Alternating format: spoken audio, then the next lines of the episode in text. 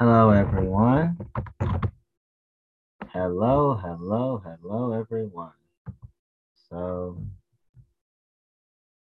here's definitely my last religion episode for a while, and then I really need to breathe.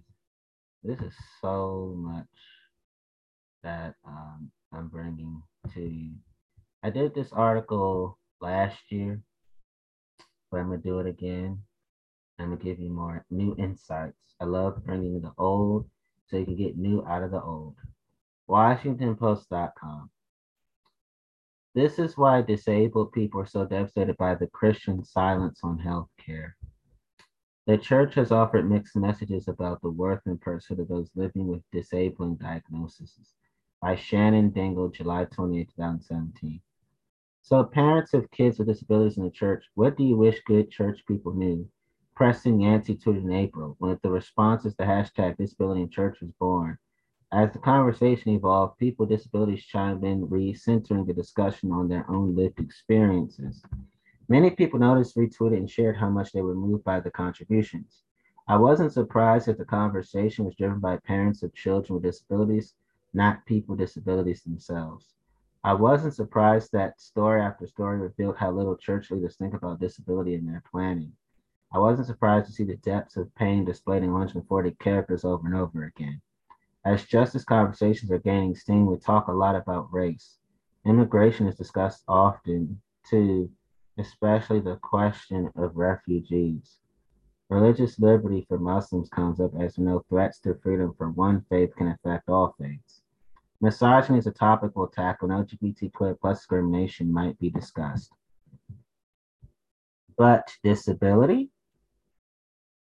We don't usually consider that a justice issue. We, the disabled, are even marginalized by those who consider themselves champions for those on the margins. I live with physical disabilities as the result of childhood abuse and a chronic degenerative joint disease. I parent a son with autism, a daughter with ADHD, and a daughter with cerebral palsy. I look for handicap accessibility as I walk with a limp, and my child uses a motorized wheelchair for mobility.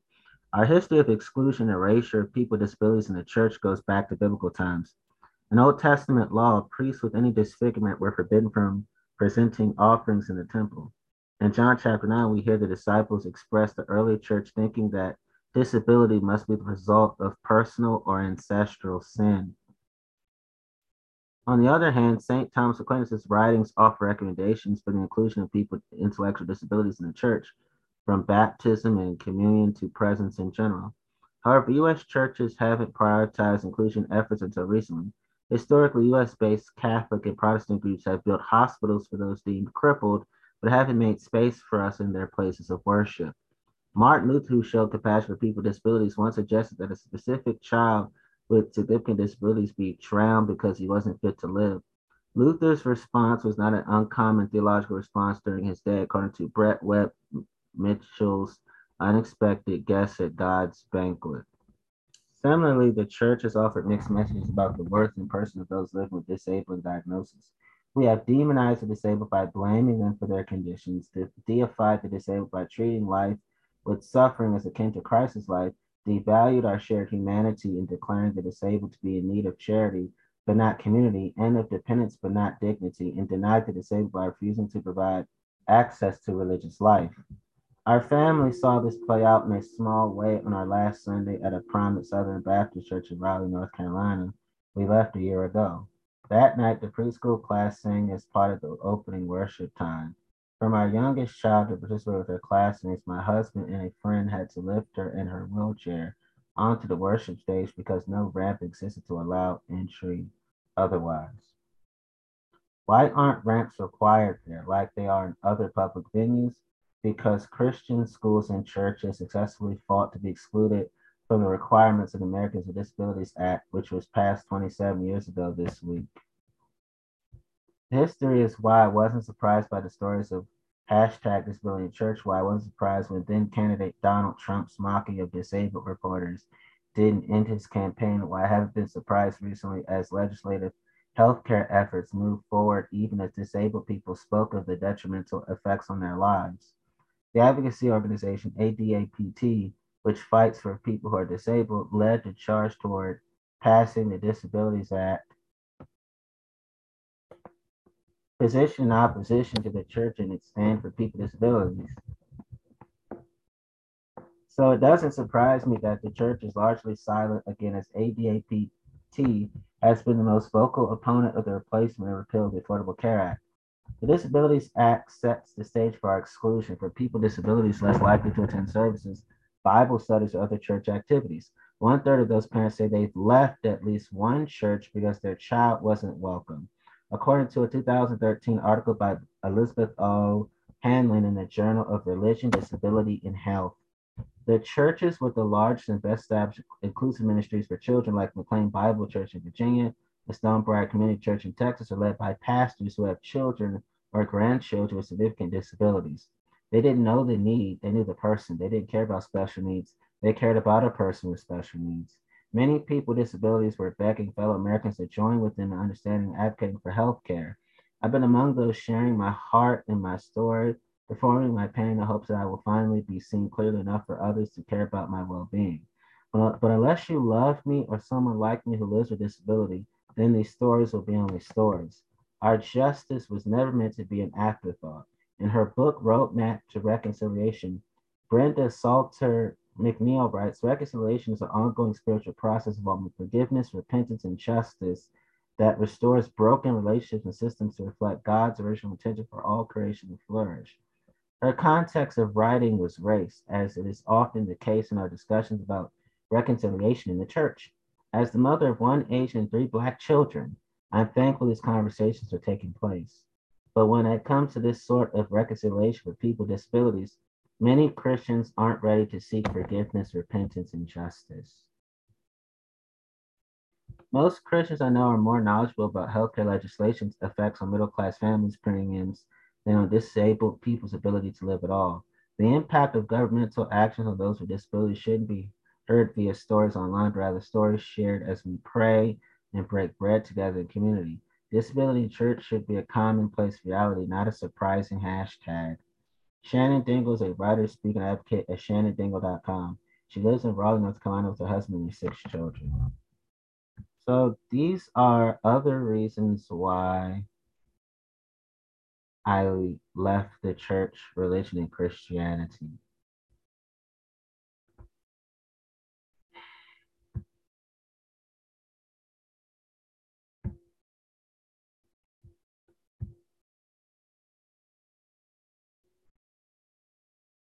NursingCenter.com, Disability in the Church, How Wide is Your Door?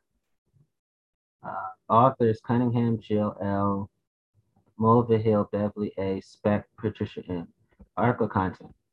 An estimated 10.2 million children, 13.9% ages 0 to 17 years in the United States, have one or more disabilities, a prevalence of 10% to 18.5% of all the children across America. This means that one in five households, 8.8 million families, have at least one child with a disability. Child and Adolescent Health Measurement Initiative, CAHMI 2007.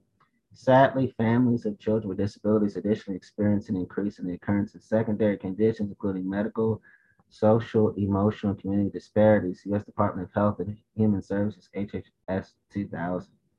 These conditions result in increased vulnerability and decreased overall health and well-being compared with the general population, Table 1. The quality of life experienced by these families often is adversely influenced due to lack of access to many community activities and services, HHS 2000. In fact, the National Organization on Disability 2007 reports large differences in levels of participation in most basic life activities between people with and those without disabilities. Table 1, Secondary Conditions of Disability. In response to these disparities, Goal 6 of Healthy People 2010 was developed to promote the health of people with disabilities, prevent secondary conditions, and eliminate disparities between people with and without disabilities in the U.S. population. HHS 2000, page 63. This goal aims to improve the quality of life and the number of healthy years for people with disabilities and their families through the increased participation and inclusion in community activities and services. Six additional objectives contained in Healthy People 2010 goals relate specifically to children with disabilities and their families. To achieve these objectives, spiritual, physical, social, and emotional support must be provided for families that have children with disabilities. The opportunity to participate in regular social activities such as attending church or community events and socializing with friends and families need to improve functional status and well-being HSS 2000. The faith community is one key for providing support and leadership to meet the needs of these families and to reduce their incidence of secondary conditions. Faith communities are increasingly welcomed as partners in public health and health promotion. Institutes for Public Health and Faith Collaboration 2007. However, despite the potential of faith communities as health advocates, many families find places of worship to be inaccessible and unwelcoming to people with disabilities. Poston and Turnbull, 2004, Treloar, 2002.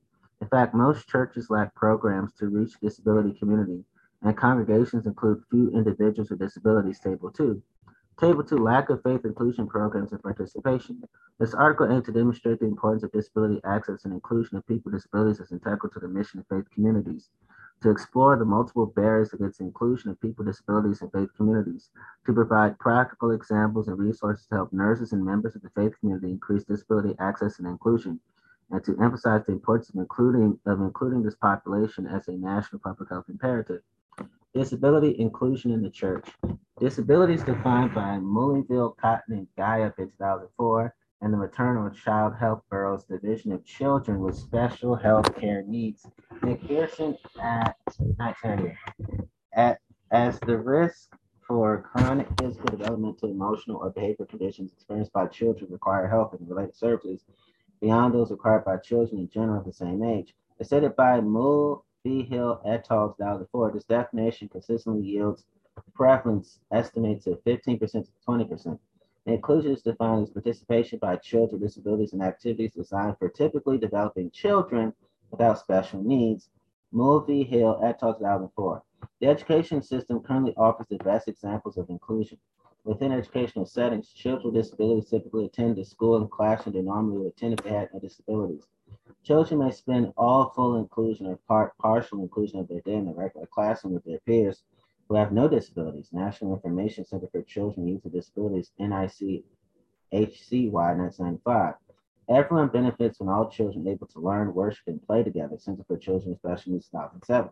Inclusion offers the experience of an environment which the effects of segregation are limited and role models exist to foster the development of adaptive skills through imitation. Wolery and Wilbers, 1994. Children gain skills in social interactions, develop friendships with their peers that help them prepare to live more successful lives in the community. In addition, inclusion allows whole families the opportunity to develop meaningful relationships with others and reduce feelings of isolation. Guralnick, 2001, Thompson et al. 1993, Wolery and Wilbers, 1994. Inclusion reflects our larger community in which people with and without disabilities live, work, learn, and play together. Inclusion contributes to acceptance, improved socialization, understanding of individual differences. Center for Children with Special Needs, down seven, page two. This offers the opportunity for typically developing children to gain a realistic understanding of disabilities, acquire an appreciation for others different from themselves, learn altruistic behaviors such as kindness, patience, and respect, and build social skills, self-esteem, and principles of responsibility for others. Styop, 1996, Thompson et al., 1993, Wolery and Wilbur, 1994. For the church, inclusion of children with disabilities offers an opportunity to minister to whole families who may have limited options for worship and expression of their spirituality with others. Welcoming children with disabilities benefits the children, their families, and the congregation. The opportunity to minister to special needs people is a blessing, not a burden. Special needs people are inherently blessed in very special ways by God. It is the unique privilege of those who get to know them at a deeper level to see God's grace manifested in them. Ministry to special needs people always results in extraordinary and, in most cases, total life changing blessings to those who minister. The grace of God is never more real. Zacharias 2004, page 27.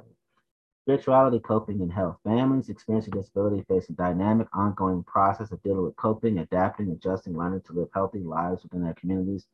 HHS 2000. Coping with health related issues incorporates many spiritual elements. Moltmann 1983 described health as a relates to spirituality by stating, True health, true health is the strength to live, the strength to suffer, and the strength to die. Health is not a condition of my body. It is the power of my soul to cope with the varying conditions of that body. Page 142. Spirituality and religion play major roles in the lives of families of children with disabilities. Family involvement in religious practices helps to bring meaning and purpose as well as solace, strength, friendships, and emotional practical support. The strength and sense of well-being gained through religious belief and practice enhance the ability of families to meet the challenges they face in other aspects of everyday lives. Poston and Turnbull, 2004.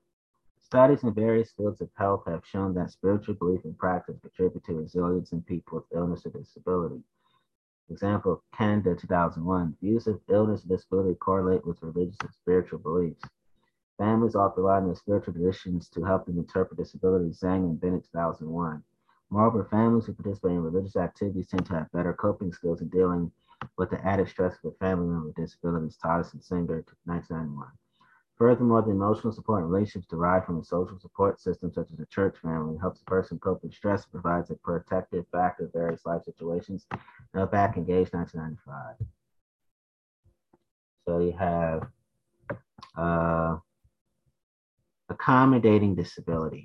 Historically, disability has been viewed in terms of the medical model, which concentrates mainly on impairments and not the, on the person, Richard 2000.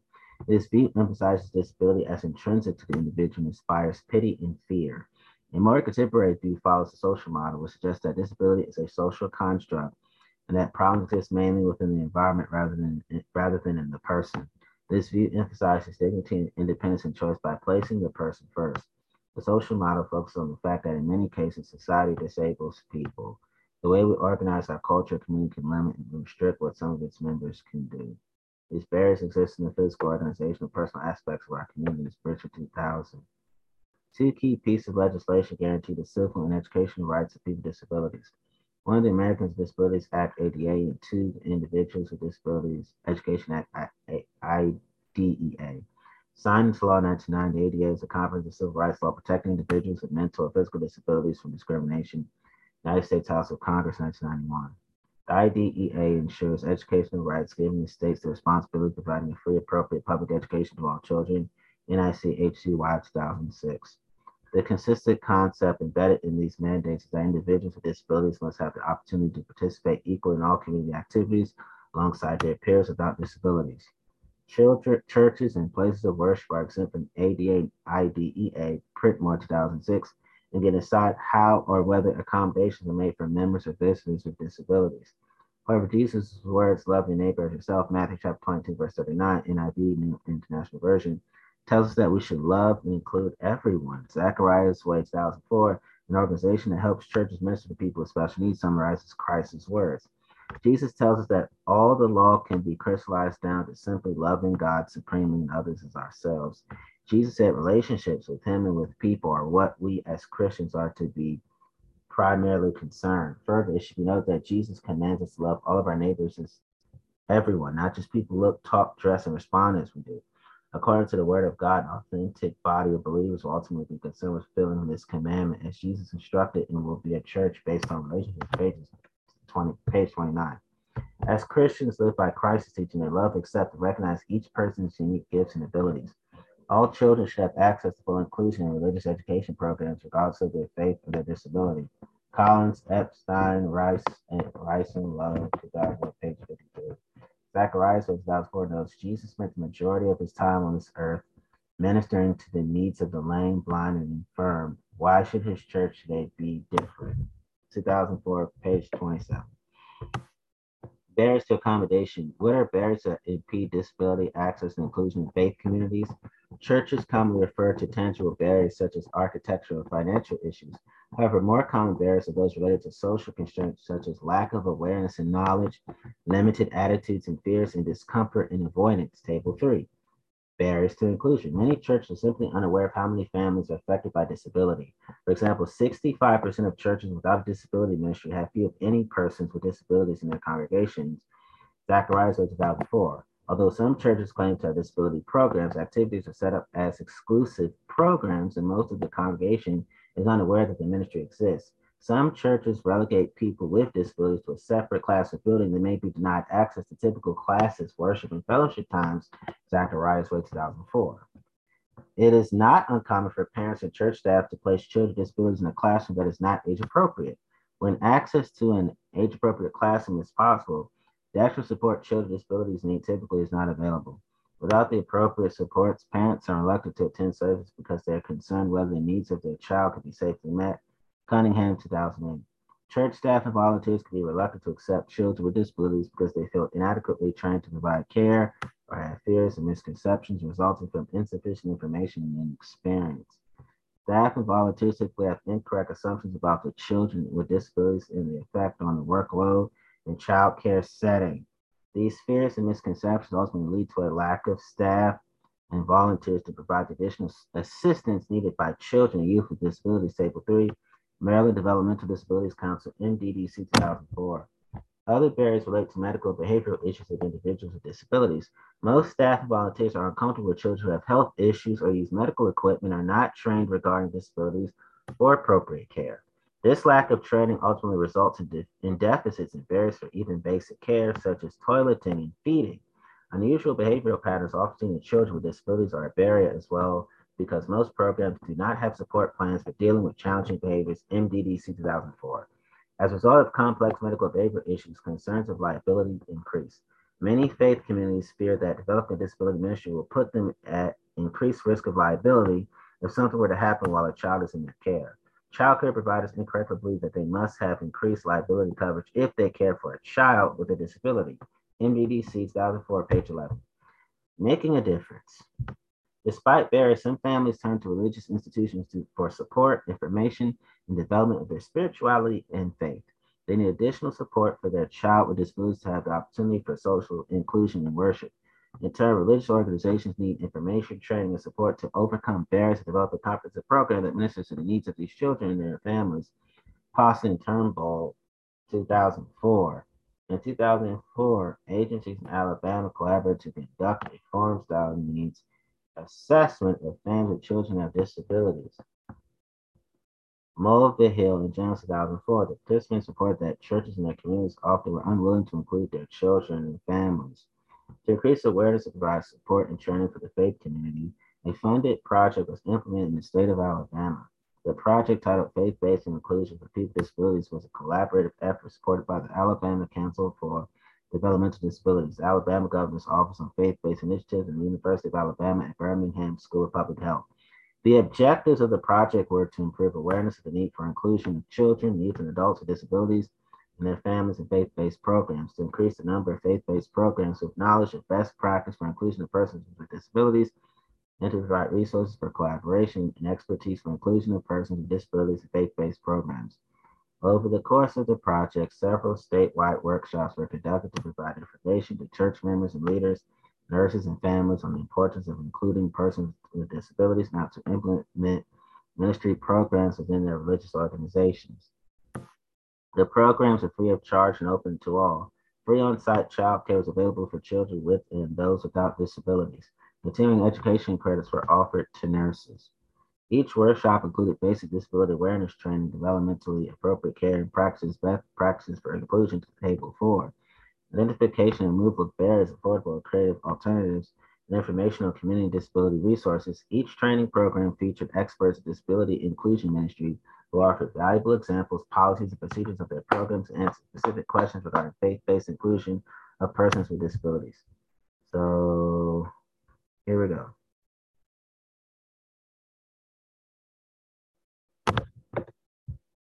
Table four, best practice for inclusion, ministry and action. So I see something clear.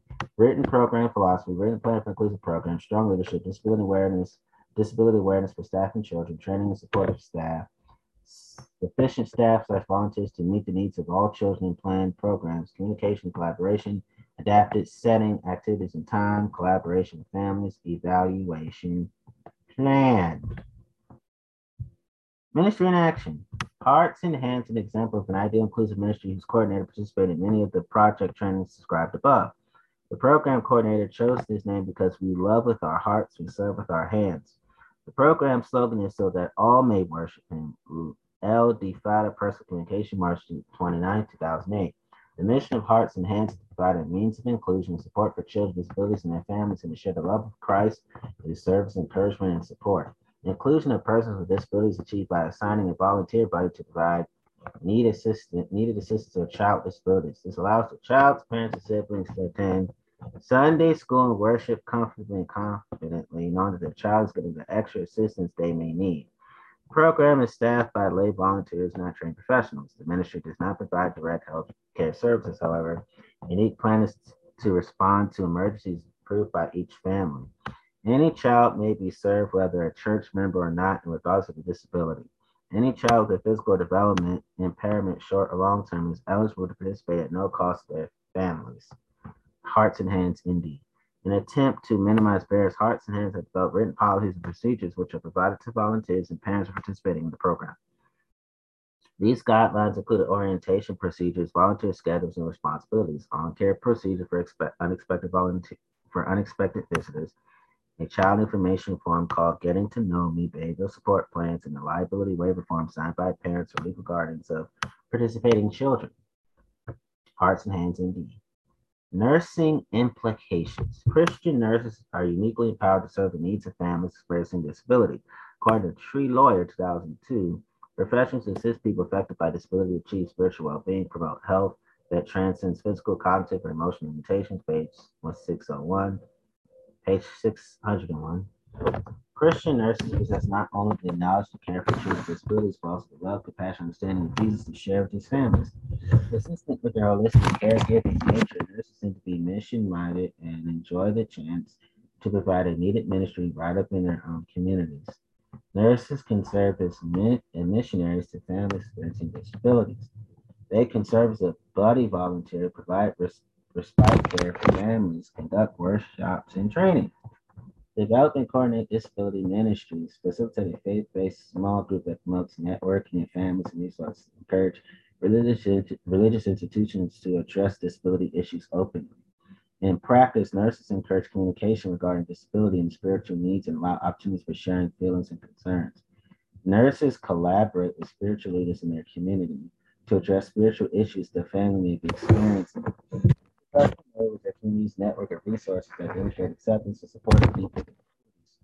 For these reasons, nurses may choose to be involved in programs or agencies that provide services, leadership, and expertise for the community with disabilities.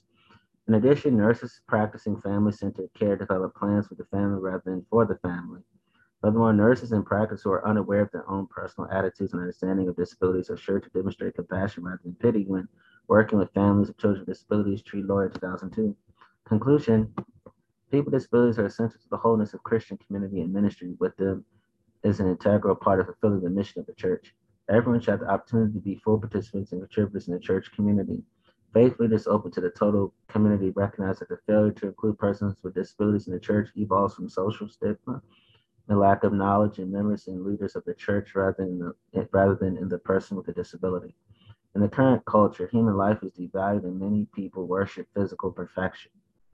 However, all humans are created in God's image, Genesis chapter 1, verse 27, and thus possess dignity, value, and purpose. Churches protect this vulnerable population and extend open arms of invitation and fellowship for all of God's people with programs that are inclusive for the persons with disabilities. Nurses play nurses can play a major role in providing inclusive religious opportunities for children and youth with disabilities, ensuring that the spiritual needs of entire families are met in fact, nurses are key contributors toward building faith communities in which all people experience health, well-being, and overall improvement in their quality of life. A glance. As many as 18.5% of all children in the United States have disabilities along with myriad results in secondary conditions. The faith community is one key to meeting the needs of these families. However, families with children with disabilities often are excluded. Barriers to inclusion include architectural and financial issues, lack of awareness and knowledge, limited attitudes and fears, discomfort, and avoidance. Nurses are uniquely qualified to lead disability inclusion ministry and help overcome the barriers. These are all the other reasons why I left the church, religion, and Christianity. Um, so there's more that I want to say real quick. So I won't repeat this again. I've always wanted to be a model. I've always wanted to be a supermodel because I'm a pretty person. I love to be fit. I love to be healthy. More importantly, I love to be whole. And plus, I've always been a body positivity person and I want people to not be ashamed of their natural looks. I don't want people to be ashamed of how they were made. So I want to promote healthy body image, and I feel like my being a model and a supermodel would definitely um, be what is needed amongst people like me who've been labeled with autism, people like me who are black in this world, and people like me who are who, who are who, who is a severe child abuse victim, right? I want to. I've always feel like my being a fashion model is one of the ways that I can help people to appreciate their looks and the looks of others. And to be honest, I see myself as a positive sex symbol, meaning I'm a decent human being who is widely considered sexually attractive to the countless many others. And more importantly, I am considered sexually attractive to myself. Healthy self esteem is one of my strengths. And the reason why I want to be a sex symbol because I want people to know that it's okay to find decent people appealing. And it's okay to be in a, a decent person because that's what already makes you appealing. So, yes, I am proud of being a sex symbol. I take I wear that as a badge of honor. Okay. I will say this for the very last time. I decided to do erotic thrillers. I want to be depicted in erotic photography. I want to be featured in erotic art. I want to be featured in erotic paintings. I want to be featured in erotic sculptures. I want to be featured in erotic dramas. I want to be featured in erotic films. I want to be featured in erotic music. I want to be featured in erotic literature, right? Meaning, I want to produce and star in erotic films and erotic photography. I want to produce and star in erotic literature, erotic dramas, erotic sculptures, erotic paintings, erotic art. Because I want to produce and feature erotica. Um, I want to produce and be featured in erotic content. Um, I want to be produce and make erotica in all forms. You know, I want to be featured in Curiosa. I want to produce and make Curiosa, which is it's erotica and pornography as discrete collectible items, usually in published or printed form. In the antiquarian book trade, pornographic works are often listed under Curiosa, erotica, or facetiae. That would be me. I want to produce and be featured in erotic depictions. Erotic depict erotic depictions. So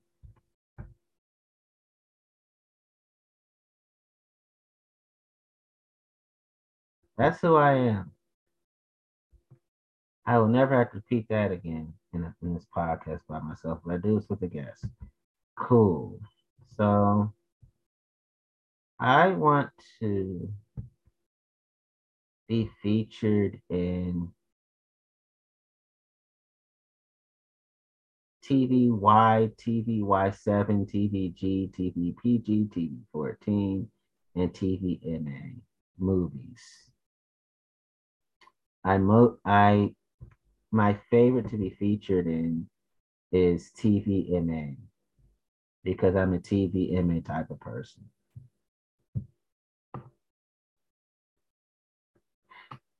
Okay. I want to be featured the most in TVMA. That's because it's my favorite. Okay, that was the TV parental guidelines in America. Okay, and outside America, you know, all the types of ratings apply. I want to be featured in G, PG, PG 13, R, and NC 17 movies. In all honesty, my favorite will be NC 17 movies. I want to be featured the most in NC 17 movies as a result. Okay, I'm done with that.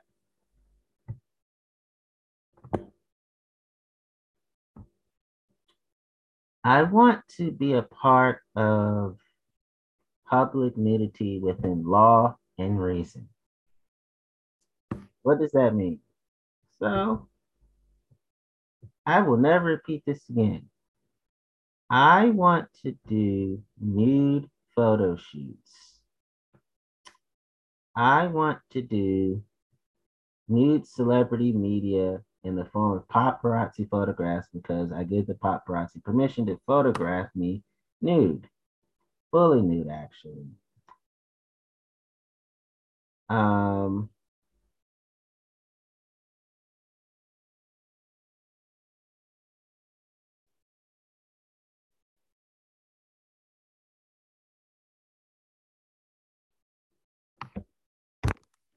want to be featured in nude celebrity media in the form of film screenshots. I want to do fully nude scenes in non pornographic mainstream films. There won't be any stolen private materials because because I'll constantly be giving my permission to film naked with uh, entities that I know for certain will treat me right, there's nothing to steal because it's because I constantly allow it to happen to me in terms of me being being photographed fully nude. It's like, yeah, what is there to steal if I say, hey, look at me? You can't steal something because my permission has already been granted. So if you see me nude, it's automatically understood. Antonio said yes. So Exactly. So, celebrity sex tapes. Could I make one? Well, I could. I, I'm all for it. You know, it's all ethical, so why not show ethical eroticism between adults who have compassionate, unconditional, sacrificial love for one another? That is definitely um, my mentality. This one's called Snowy Nights. This is nice. Hello, everyone. So, there will be no fake or doctored photos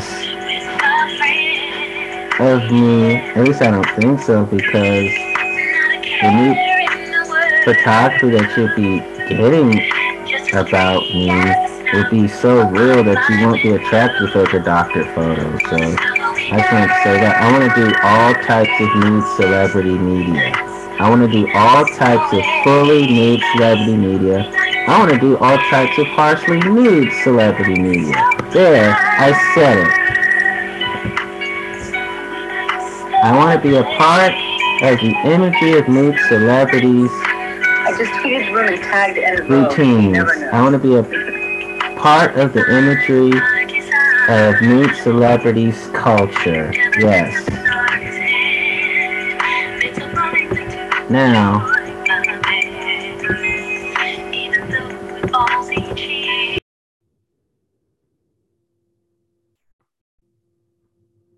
I must say that I want to, I want my full, and I want my full nudity uh, featured in nude calendars,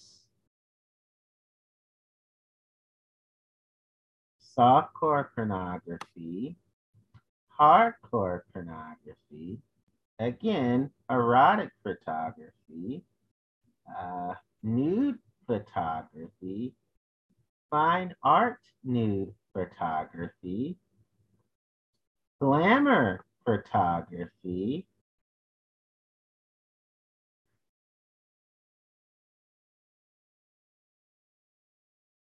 and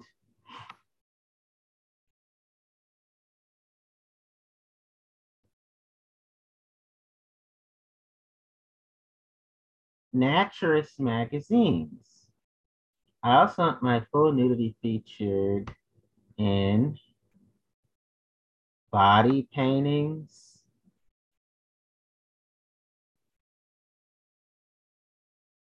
the nudes, nude art, if you will, nude beaches, nude weddings,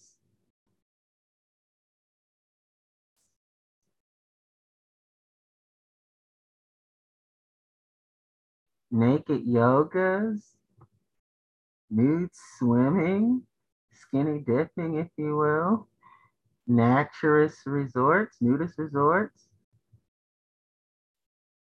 naturist camps, clothing optional events, saunas, massages,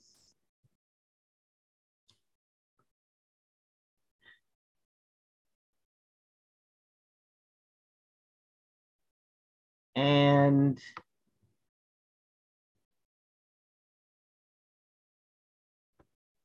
exhibitionism. Yes, I'm an exhibitionist. I'm also a voyeurist because um, I engage in voyeurism. I also want to be featured in nudity in American television. I want to be featured in nudity in music videos. I want to be featured in nudity in advertising, also known as sex in advertising. Absolutely.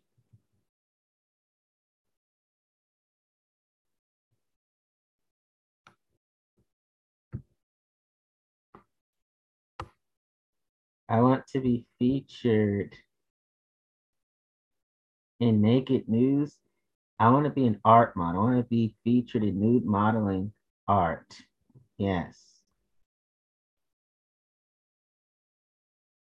I wouldn't mind streaking, but all my nudity would be within law and reason.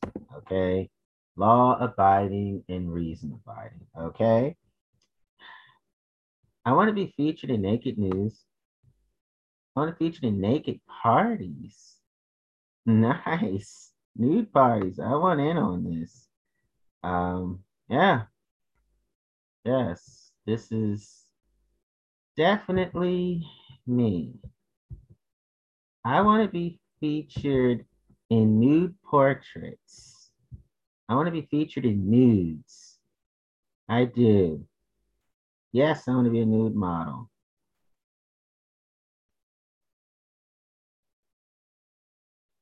I want to be featured in all erotic depictions.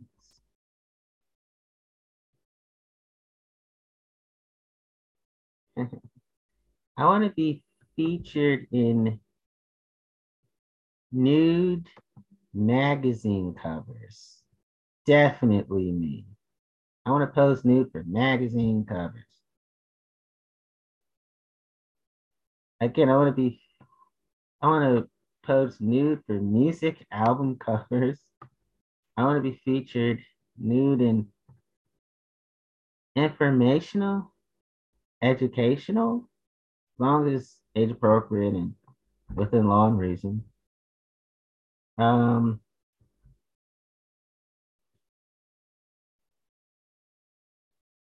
yeah,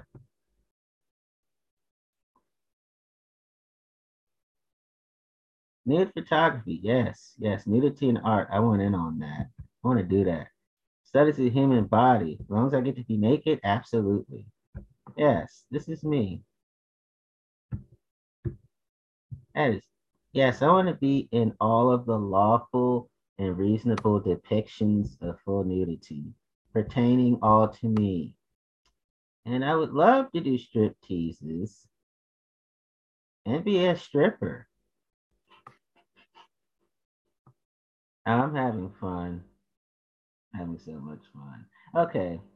I just wanted to get that out of my system so everybody will understand that I'm about being unconventional in terms of doing the right things. I want to promote healthy body image, uh, healthy nudity, healthy sex, healthy sexuality, uh, healthy intimacy, um, healthy interpersonal uh, relationships, um, healthy uh, self worth.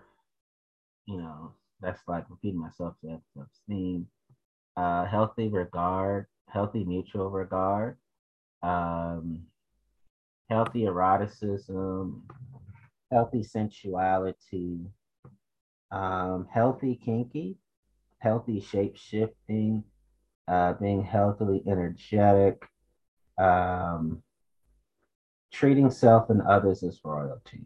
That's why I want to do all things nudity full within law and within reason. Okay.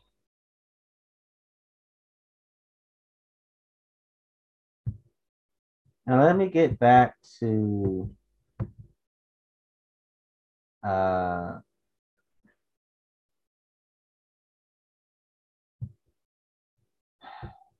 The Eight Stages of Leaving Organized Religion by Nanice Ellis, contributing writer for Wake Up World.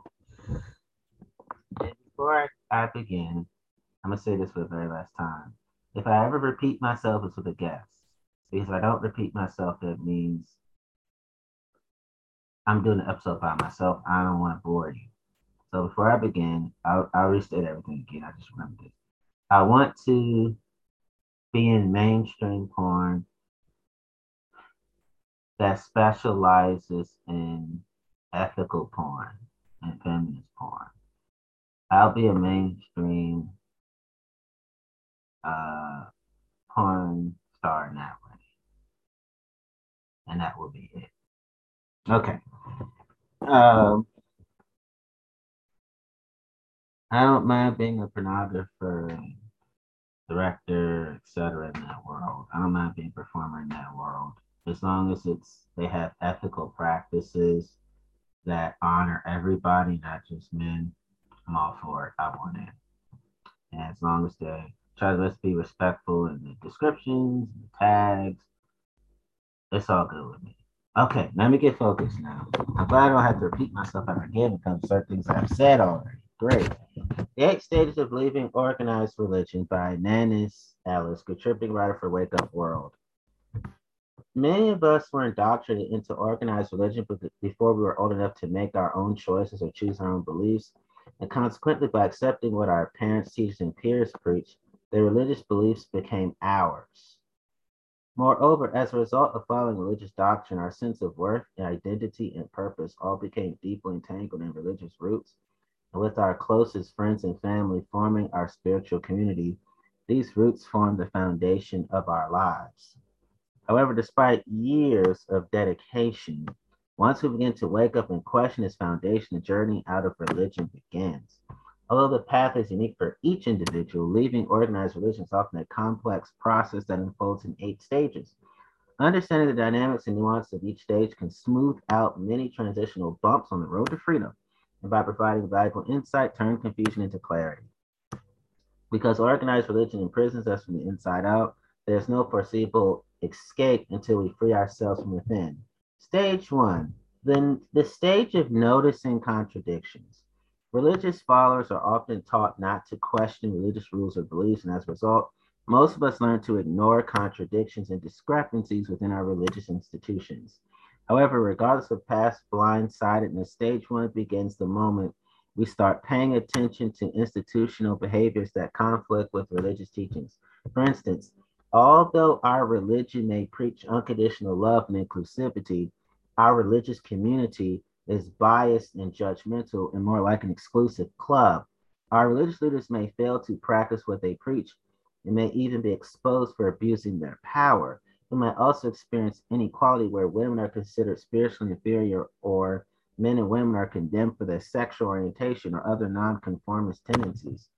Despite the fact that these blatant issues and others are justified, downplayed, or intentionally concealed in order to protect the image of the organization, we can no longer turn a blind eye. As the next step on the path to exiting religion in the beginning of the end, we start to question the integrity of our religion. By embarking on a quest for truth, the journey to freedom is accelerated into stage two. Stage two, the stage of questioning. As we dive deep the religious rabbit hole in quotations, we silently question the rules and reasons for all the bylaws and beliefs that govern our religion. We might even re examine the religious history we were taught.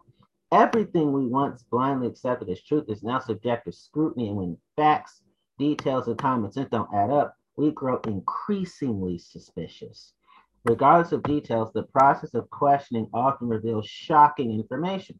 For instance, if our religion operates as a profitable business, we may discover that leaders and followers alike unknowingly pray to a monetary god. We might also discover that our religious organization is built on a hierarchy of power where religious leaders have all the power, providing blessings, prayer, healing, salvation, etc., and followers have none. Hence, when a religious organization is built on disempowerment, rules and bylaws perpetuate dependency while independent thinking is discouraged, blind obedience is rewarded.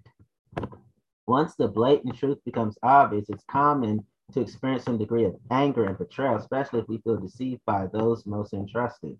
We might wonder how we did not see it all before. No doubt, distracted by religious fairy tales and their misleading meanings, we only saw what we were told to see. We only believed what we were taught to believe. Just like everyone else, we followed quietly along like sheep, never asking why. As the truth is revealed during stage two, it's common to either pull away and silently label or begin an outward investigation, confronting religious leaders and slash your fellow followers. Unfortunately, most religious institutions are too fragile to undergo an honest examination, and because exposure can result in collapse, most religious leaders avoid any type of inquisition like the plague. Avoidance tactics include misdirecting questions, spewing convoluted answers. I add word salad or reciting religious doctrine. To further discourage questioning, followers are often, quote unquote, trained to keep each other in line. And this means that potential disbelievers are quickly shut down by judgment and ridicule and any sign of disbelief is automatically undermined by scripted answers. And I say that a lot of these religious institutions are all about acting and role playing, faking and fronting. Even if these tactics unnerve our line of questioning and we decide to keep our opinions to ourselves, our suspicions only increase and growing more and more disheartened, faith diminishes accordingly. After being entranced by dogma and doctrine for countless years, the stage of questioning can be quite sobering. However, although verifiable knowledge easily shatters illusion, fear, and confusion, often lead to denial. Stage three, this stage of denial. As stage three begins, the facts are indisputable and the hardest part has only just begun. On the fence between religious bondage and the exhilaration of freedom, we dream of life beyond religion, and yet at the same time, we ponder all the problems we must face in order to become free. No doubt by leaving organized religion, our entire lives might be tossed upside down. If our family and friends make up our religious community, leaving organized religion can result in judgment and rejection from the people we most endear, including parents, children, spouses, etc., and along with lifelong friends, we might also experience a loss of community support. Plus, if we participate in organizational roles, leaving organized religion can result in the loss of identity if our leisure life is intertwined within the religious community we might also lose the activities we enjoy most. Last but not least, if we happen to work with fellow followers or leaders, we could be subject to continuous scrutiny or even lose our livelihood. Due to potential consequences, it's just too scary to verbalize a decision or confess one's truth, and seeing no easy choice, it's common to go on pretending like nothing's changed.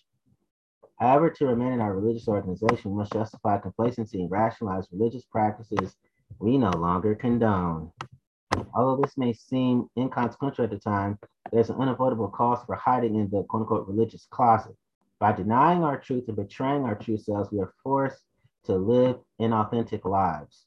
And the longer we pretend to be someone we're not, the more pain and suffering we experience. Whether months, years, or decades when freedom of expression is stifled, growth and well being is equally stunted. And over time, the practice of self suppression is a formula for chronic depression. Although the choice to leave religion may be clear, it's also incomprehensible. We must either betray those we love or continue to betray ourselves. Clearly, to make such an important clearly to make such an important decision, we must be able to trust ourselves. Unfortunately, if we depended on religious leaders for guidance and religious doctrine for standards of behavior, self-trust is likely a foreign concept. Moreover, if we cannot confident, confidentially trust ourselves, how can we be responsible for our own lives? With our hearts trapped in turmoil and our heads buried in the sand, the choice to leave religion often invokes an eternal battle when we're torn in two. As denial and doubt pair up against truth and self-trust, we're only fighting ourselves. However, when even when doubt and denial have the upper hand, we cannot escape the fact that we are suffocating and deep inside we know that we are only prolonging the inevitable. Although the idea of taking action is overwhelming, we cannot move forward on the path to freedom until we accept our truth and trust ourselves to make the right choice. The next stage is letting go. Stage four, the stage of letting go. As we move out of denial into stage four, we begin to unravel our religious roots. Even though we might be ready to embrace a whole new paradigm, separating our lives from religion is a complex process that entails an in-depth evaluation of identity, roles, beliefs, and everything we once considered fact all after a thorough self-evaluation, the next step is disentangling from the past. As you go through the process of letting go, you may discover deeper levels within yourself, and the deeper you go, the more buried quote unquote stuff you uncover, and consequently, the, the more there is to let go. Oftentimes, old beliefs are the hardest things to release, even when you know they are untrue. It can be painful to permanently abdicate beliefs that have formed your entire life. And in fact, when core beliefs are discarded, the foundation of life disintegrates accordingly. If this is the only foundation you've ever known, you may feel empty, lost, and not knowing what to believe. And oftentimes, intense emotional turmoil can turn into an identity crisis. However, by the end of stage four, once you finally accept your own truth, it's no longer possible to live under the pretense of religion.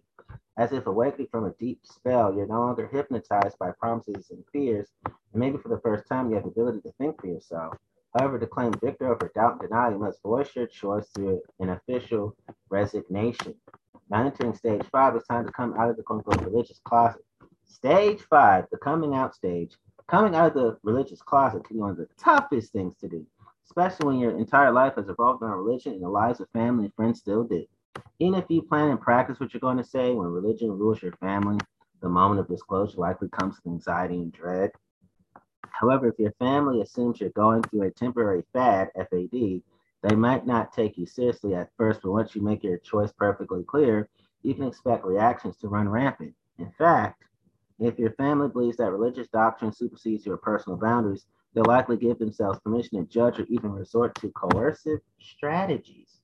For instance, to get you to change your mind, your family might try to manipulate you through guilt and shame, accuse you of being selfish, or overemphasize various scare tactics such as the threat of eternal damnation or permanent separation from your family in the afterlife. Although they might sound irrational if your family believes they're threats and you want to believe too, be warned, scare tactics could invoke serious doubts in you. With utmost certainty, to successfully come out of the religious closet, you must choose yourself over and above all else. And if you've never done this before, it can feel selfish and wrong. Moreover, if your new behavior contradicts old beliefs, and these are all, and these are the same beliefs your family and friends still hold dear, you might be shaky in your choice and easy to re-enroll or manipulate. Therefore, to deter the effects of judgment, avoid manipulation, and ignore scare tactics. It's important to process confusing emotions. It's important to process confusing emotions, smooth out split energy, and be grounded in your choice before coming out of the closet. However, don't confuse being grounded in your choice with trying to convince anyone of your new beliefs. The latter is a formula for disaster. Relationship rifts. Through sharing the same set of beliefs, most religions interconnect followers into a tight knit community. So when we no longer agree on the same beliefs and we're no longer willing to pretend, we lose the one thing we had in common. Because the loss of commonality creates disconnection, we become, at least temporarily, estranged from the people we love most. This is quite common to experience relationship rifts. If you haven't yet developed meaningful relationships outside of your religious community, stage five can be marked by loneliness, but remember, it's just a stage. No matter the initial reaction, your family and friends will likely go through their own period of denial. And therefore, during this stage, it's important to be patient. After all, you've had time to process your decision. It's only fair that your family and friends have time to catch up. But this doesn't mean that you should accept their judgment or coercion. Rather than defending yourself or trying to convince anyone of anything, it's best to set and enforce boundaries that stop unwanted opinions. For instance, you might you might say something like, "I'm sorry that my decision is causing you pain, and that's not my intention. However, I spent a great deal of time and energy making my choice, and I know what's right for me. You don't have to approve or accept my beliefs, and we certainly don't need to agree. But I'm 100% clear and committed, and there's nothing you can say to change my mind." While enforcing new boundaries, it's important to be diligent and consistent. With while enforcing new boundaries, it's important to be diligent and consistent without being defensive. So rather than arguing with others, it's usually best to temporarily separate or disengage from a state of love. Stage six, the stage of self-discovery and exploration. Rather than being rather than being the end of an arduous journey, leaving organized religion is the beginning of a new adventure. Although there is life after religion, it also depends on what you do and why you do. it. Whether you heart, whether you hibernate into stagnation or awaken as your true self is completely up to you. As you free yourself from religious constraints, it's time to embark on a journey of inner discovery and outer exploration.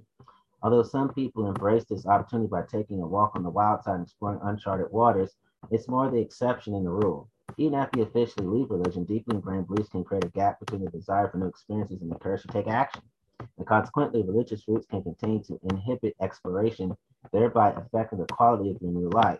So even though you're you formally said goodbye to organized religion, you're not really free until you identify and release any remaining beliefs that no longer serve. In fact, in order to escape energetic bondage, you must specifically dis- disentangle your worth from religion. Until we consciously disentangle our worth from religion, we unconsciously suppress expression. Once untied from religious constraints, you are free to explore unlimited choices. Because you're trying to figure out how to live your life, the spirit of exploration can entail trying on different perspectives, embracing new attitudes, testing familiar values, even adopting a whole new personality.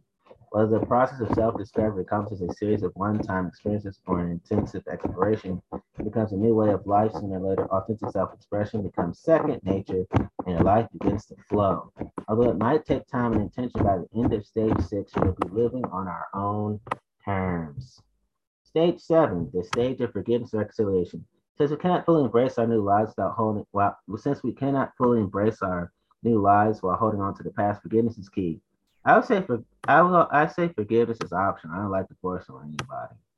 Your whole if you choose to forgive or not. Your whole is not depicted upon uh, forgiveness. I always love to uh, state that to people because I really love people. Um, this is what I will say.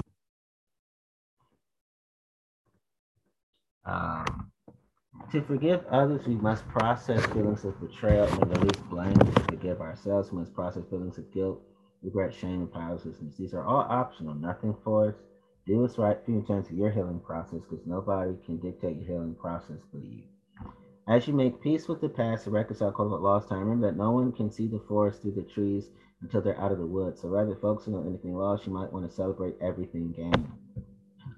I'm not saying downplay anything lost.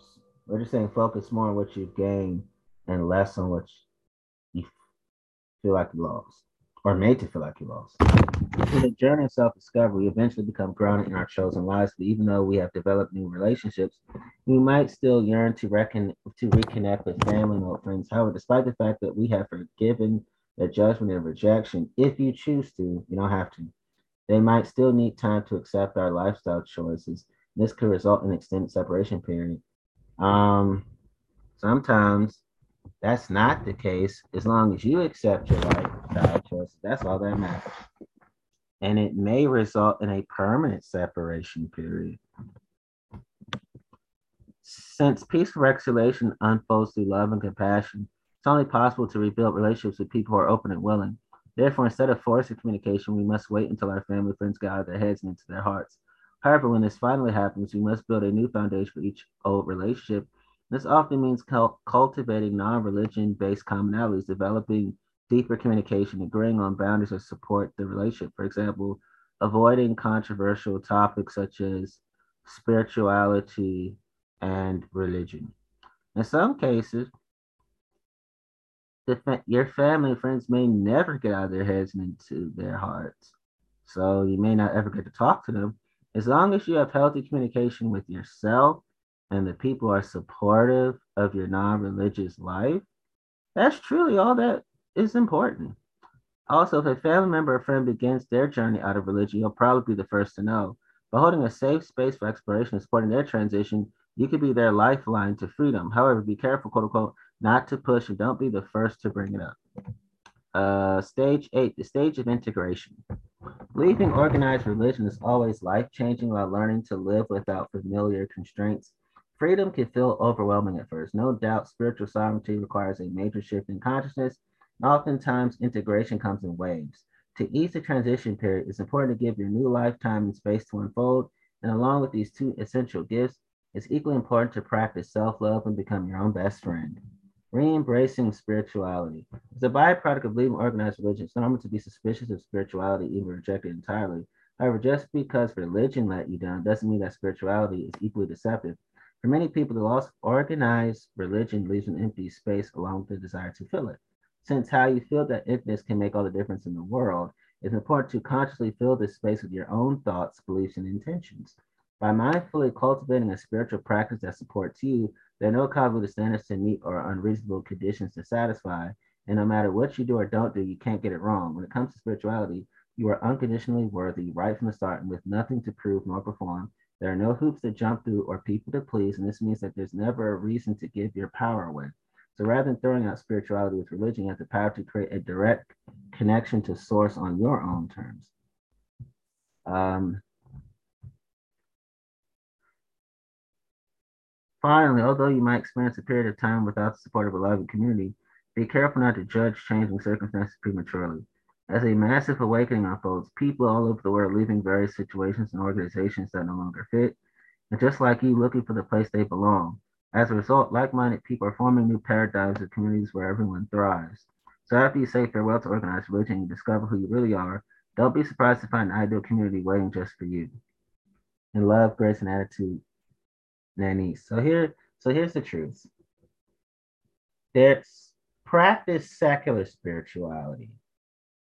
Secular spirituality means you focus on positive character traits, love, joy, peace, kindness, those kind of things.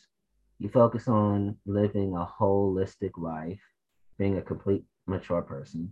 Uh, you focus on nature and the beauty of it. So that's what secular spirituality is all about. It's seeing you're focused on common ground instead of focusing on partisan anything and everything. Okay. So you can be spiritual and secular at the same time. Spirit, secular spirituality, there's no religion to it at all. So that's what I wanted to uh, say. And I, I, I've experienced all the eight stages of leaving organized religion. I've, I did the stage of noticing contradictions. I did the stage of questioning. I did the stage of denial. I did the stage of letting go. I did the coming out stage. I did the stage of self discovery and exploration. I did the stage of forgiveness and reconciliation. I did the stage of integration. So, yes, all these stages, I experience them all every day because the more I evolve, the more I hold on to some things and new things, the more I let go and release the old things and things I don't need. So, yes, they, these are all the stages I experience daily of leaving organized religion. Okay. So, Waking Up from Religion by Nanice Ellis, contributing writer for Wake Up World. I found God once I lost my religion. That's my reality. Often, our religious beliefs are handed down to us by family and culture. And by the time we are old enough to consciously choose, it's too late because we're already brainwashed with preordained beliefs that seem to be set in stone. Ideally, the true purpose of any religion should be to facilitate a direct connection with the divine and to support spiritual awakening. Unfortunately, few, if any, religions fulfill this purpose. If they did, many more of us would be awake by now, or at least intimately connected to the source of who we really are. Even with the prevalence of New Age spiritual practices today, few of us have attained full spiritual awakening and direct divine connection. What's wrong with this picture? Maybe that, that answer lies in the reasons why humanity seeks out religion or structured spirituality in the first place. Seeking the answers to the unknown can be a scary business. Where do we come from? Why are we here? And especially, where do we go after departing? The further we travel down the rabbit hole in our quest for spiritual truth, the more lonely, confusing, and frightening it can become. Religion preys on this fear and confusion by providing pre-made answers designed to give us a false sense of security. It offers a reprieve from that inner quest. But in exchange for that spiritual crutch, we must give up spiritual sovereignty and the freedom to choose our own beliefs. We must give up the very thing that saves us from finding our true selves. And many, and this is the writer speaking about the about uh, Nanice speaking about uh, Nanice's childhood. In many ways, my spiritually convoluted childhood was a gift in disguise. Although my mother was very strict Roman Catholic and my father was very strictly Jewish, I was baptized Christian, when it was time to send me to school, I was sent to a very Catholic school run by tyrant nuns. Neither my mom nor my dad considered that they were sending me to a Catholic school where I would stand out like a sore thumb with a very Jewish last name and a nose to match. I was treated differently by the nuns than the other kids, but I was too young to understand why. And by the end of first grade, even the other kids formed an alliance against me. This overt judgment from nuns and peers went on for years, and as a result, I did poorly in school. I had no friends, and I believe there that I believe that there was something very wrong with me. In fifth grade, the ongoing emotional stress caused me to have a nervous breakdown, and as a result, my parents enrolled me in public school and also followed me to figure out this quote unquote religion thing on my own. By the time I was 12, my my immense search for truth was underway. Up until that time, I had been taught that God was to be feared, and if you sin or break any commandments, you would be punished, maybe even sent to a fiery hell to repent eternally. It was quite convincing, but something inside me said it just wasn't true. My long and relentless search for spiritual truth delivered me to a sacred space that was, not surprisingly, void of all religion and the imprisoning dogma that keeps one from discovering the truth for oneself. Why is it that religion religions often keep us from the very thing they should be doing? Instead of empowering us to a full connection with the divine and supporting us to wake up, remember who we really are, they keep us asleep, buried under piles of disempowering beliefs that they program into our vulnerable minds. If we are fighting to prove that we're worthy of God's love, we must depend on a go between priest, rabbi, guru, etc., in order to communicate with God, how can we ever attain a deep spiritual connection with the divine? Programming, programming religion. Most religions operate through mechanisms of control, but often the dynamic of control is so co- covert that you cannot recognize it. And if you cannot recognize it, you might easily fall for the religion's sales pitch. Or if you are a long time follower, leaving the religion can be like extracting yourself from emotional quicksand. Most religions and even some spiritual practices keep people asleep through a program of shame and secrecy. The program includes an ingenious control formula based on disempowering beliefs such as unworthiness, powerlessness, judgment, and exclusion, all resulting in painful and debilitating emotions that can last a lifetime. Installing beliefs. Most religions install beliefs about quote unquote right and wrong, good and bad, and sinful and saintly causing followers to believe their well-being or salvation is dependent on their behavior, and if they disobey, they are judged and punished with the equivalent of karma or an eternal afterlife of unwarranted proportions. But that is not even the worst part. The defiance of your religious beliefs automatically invokes feelings of shame, guilt, obligation, or regret. These feelings or the fear of these feelings can be a more powerful deterrent than even the threat of physical torture the deepest part of the control mechanism is through manipulating emotions so that you can so that you actually punish yourself. For example, if your religion says that it is wrong to have sex outside of marriage and premarital sex, you will automatically punish yourself through feelings of deep shame, guilt, regret, and unworthiness. In fact, if you ever if you even think about going against the religious doctrine, these powerful emotions will induce feelings of impending regret and make you think twice. The same goes for things like regular attendance, tithing slash donations, and other conditions or requirements of your religion. Your fear of feeling guilt or regret controls your behavior and makes you do things that maybe aren't right for you, or maybe keeps you from expressing your real self. The thing is, if you are emotionally manipulated, how can you even know what is best for you? Only through free will can you ever be inspired by your own inner being. Because the control is coming from inside you in the form of your own beliefs and emotions, you probably don't even realize that you are being controlled, which is what makes this type of control even more diabolical than if someone threatened you with a knife.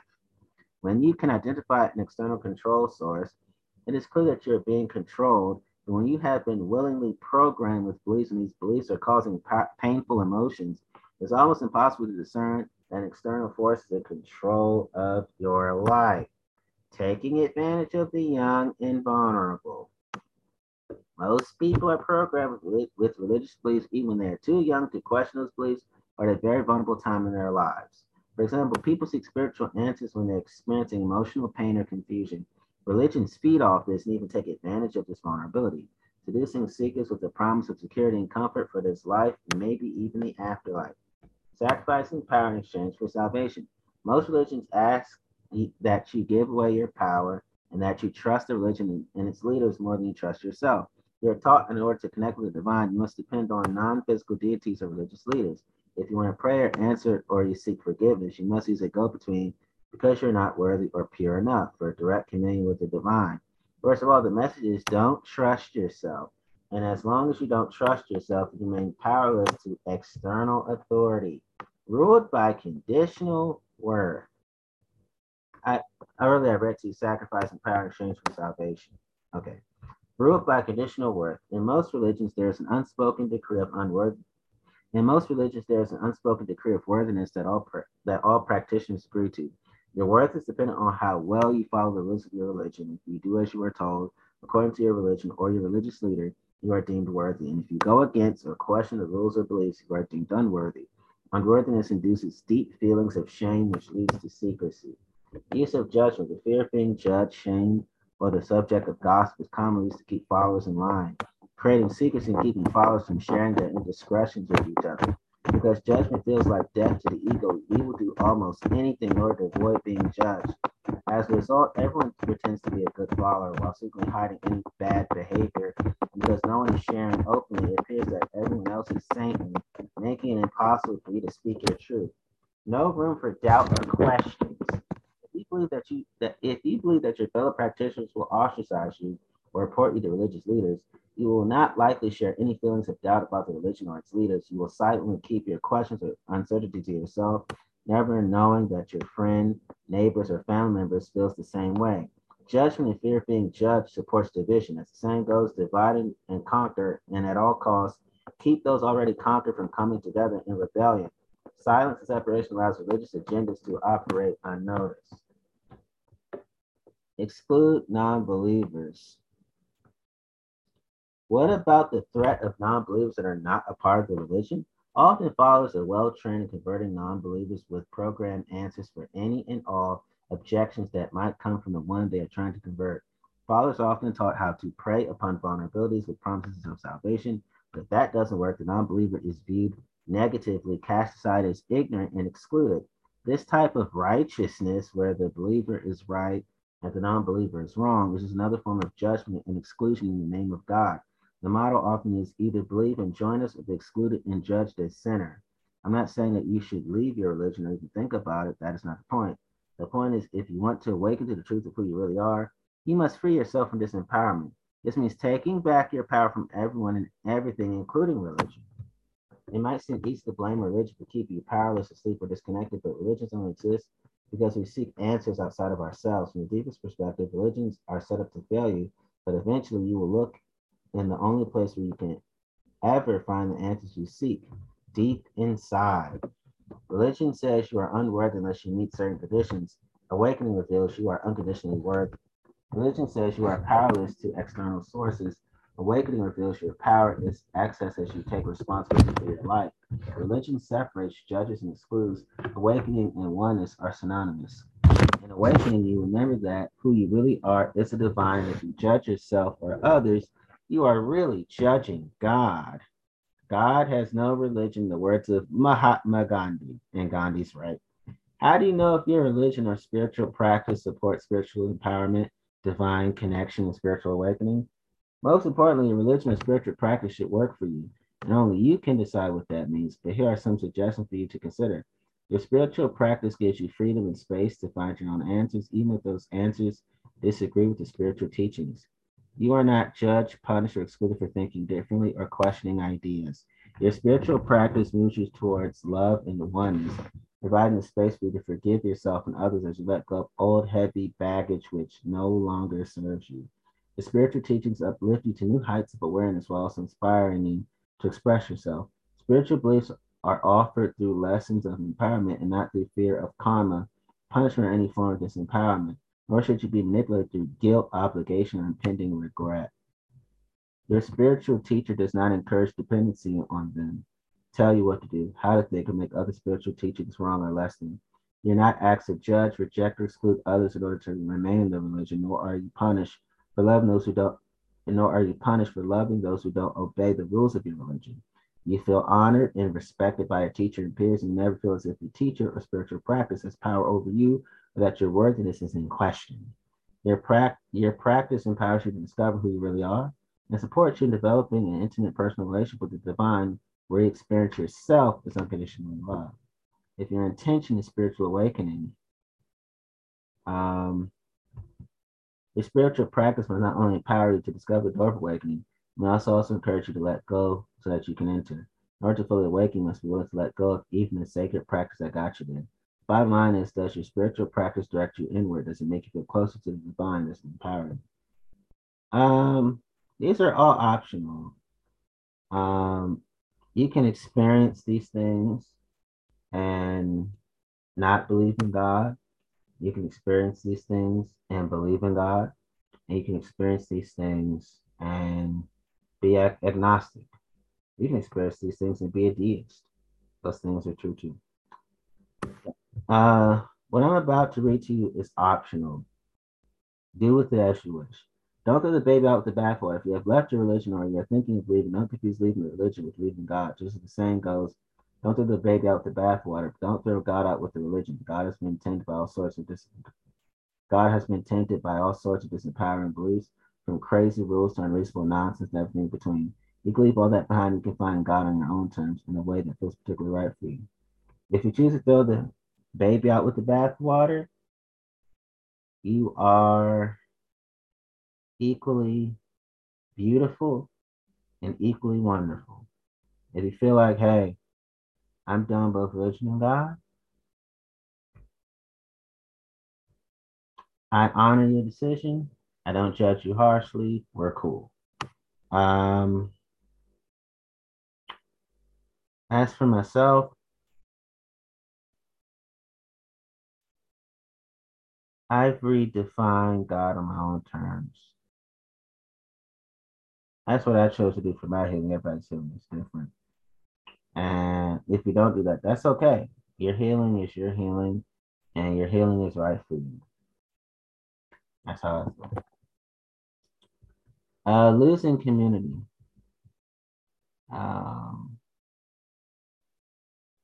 sometimes we stay in a religion well past its expiration date because we leave. It probably also means that we must leave our community.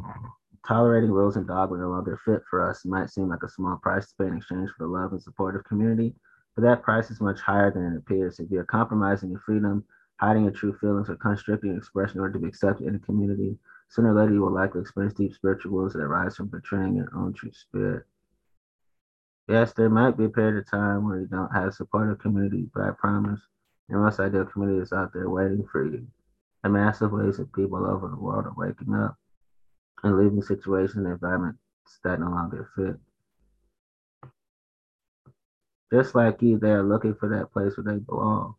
It is time to come together to form empowering paradigms and community where we can all thrive and be who we came here to be.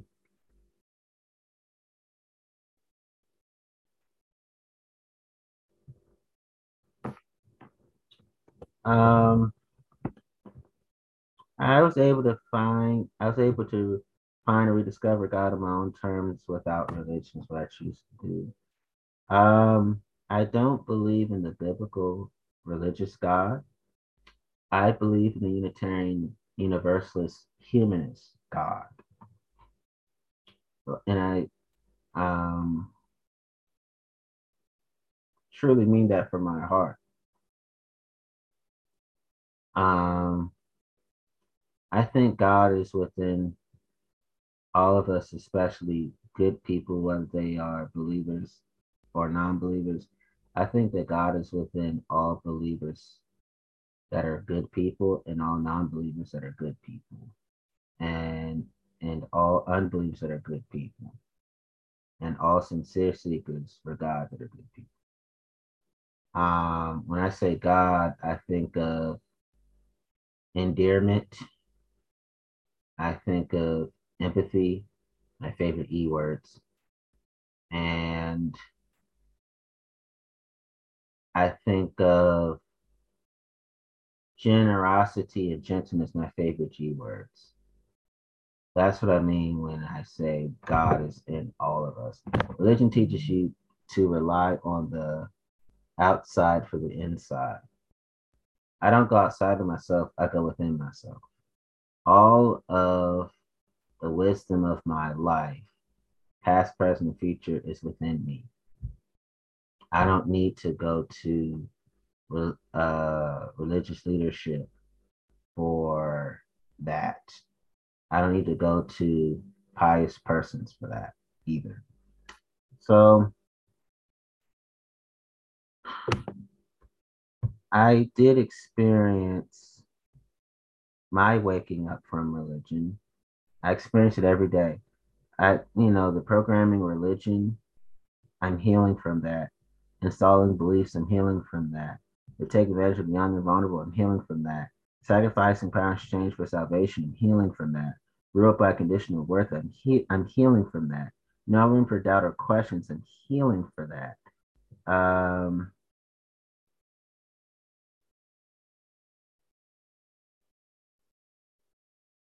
especially no room for doubt or questions. You believe that your fellow practitioners will ostracize you, report to religious leaders who likely you will not likely share any feelings of doubt about the religion or its leaders. You'll silently keep your questions on uncertainty to yourself, never knowing that your friend, neighbor, or family members feel the same way.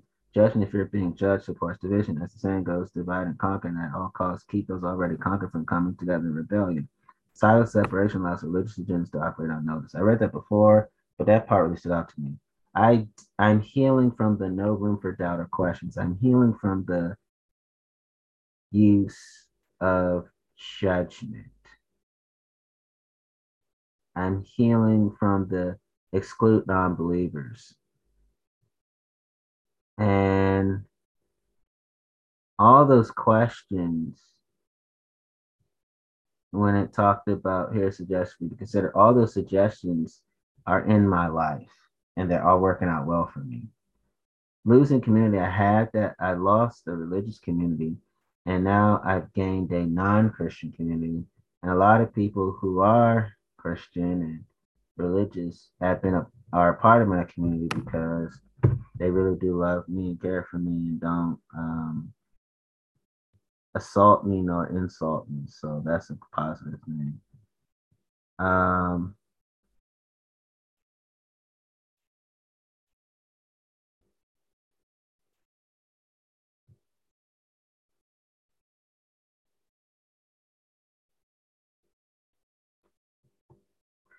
you know, in a sense, I did throw the baby out the bathwater. I threw out the biblical religious God. I inserted in the Unitarian Universalist Humanist God. Um, I threw out conservative theology, religion, and I inserted in secular spirituality. That's exactly what I did. I also inserted in oneness and wholeness. I threw out the us versus them culture that I was raised in.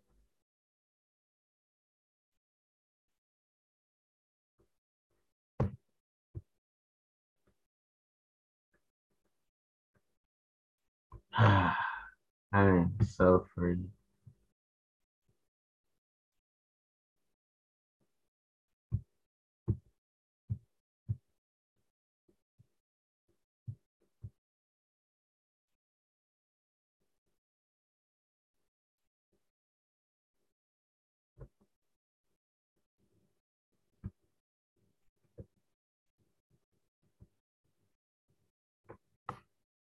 So what else do I want to say to you all?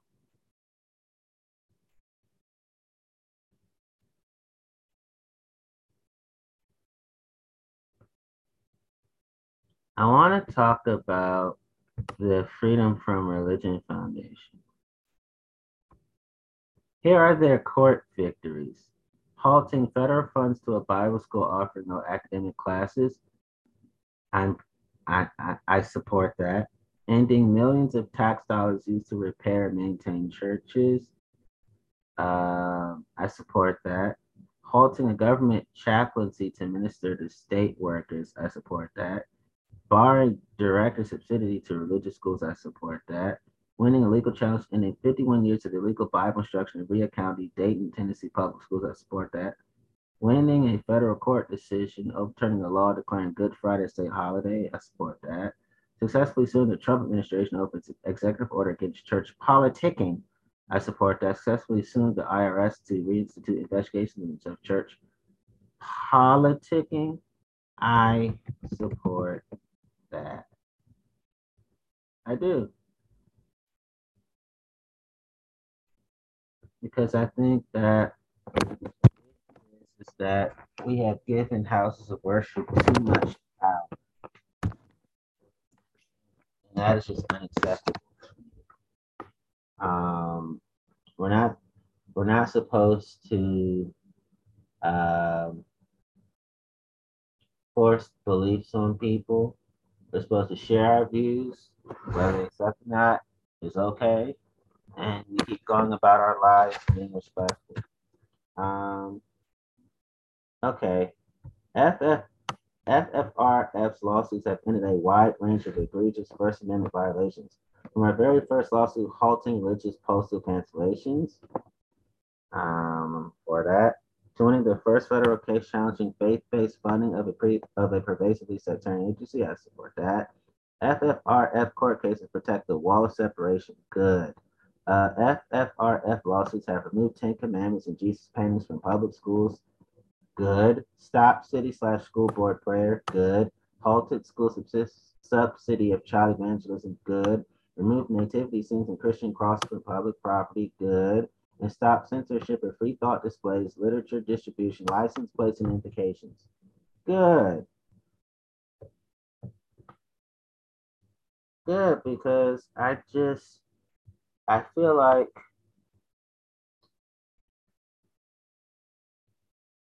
I don't like the fact that people have to pay for what they don't believe. It's like the God we trust on currency. I'm not for that. It's like when we have tax exemption from religious entities and institutions, I'm not for. I, am for. I'm not for that. I'm not for that at all. I'm not for that at all. Um,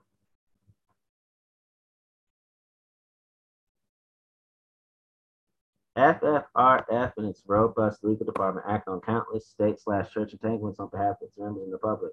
Through litigation, education, and other pervasive advocacy, FFRF ends hundreds of violations each year, such as prayers and proselytizing public schools and events, public funding for religious purposes and religious symbols on public property. FFRF has successfully settled countless religion in the public religion in the public schools case in favor of non-religious students in secular education.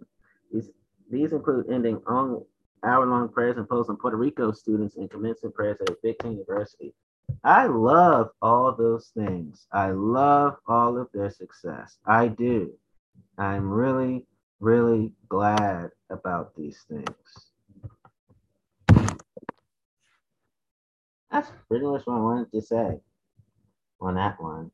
Um, Hmm.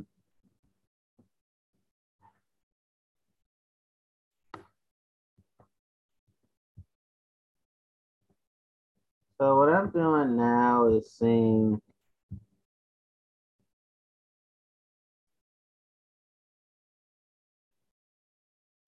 All right, I'm going in. I'm really going in on this one, all right? Helen Nora, Noraha, the mindsjournal.com, philosophy says spiritual. The problem with faith, 11 ways religion is destroying humanity. Religion is destroying humanity has been a part of humanity since the first astronomers peered into the sky and created elaborate stories to define the movements of our universe. It made its ways into our minds as we fearfully created devils and demons to explain the danger lurking in the darkness of night. It is both enchanting and burdenous as we attempt to define our world with the information available to us as we work our way through history. However, things are quickly changing.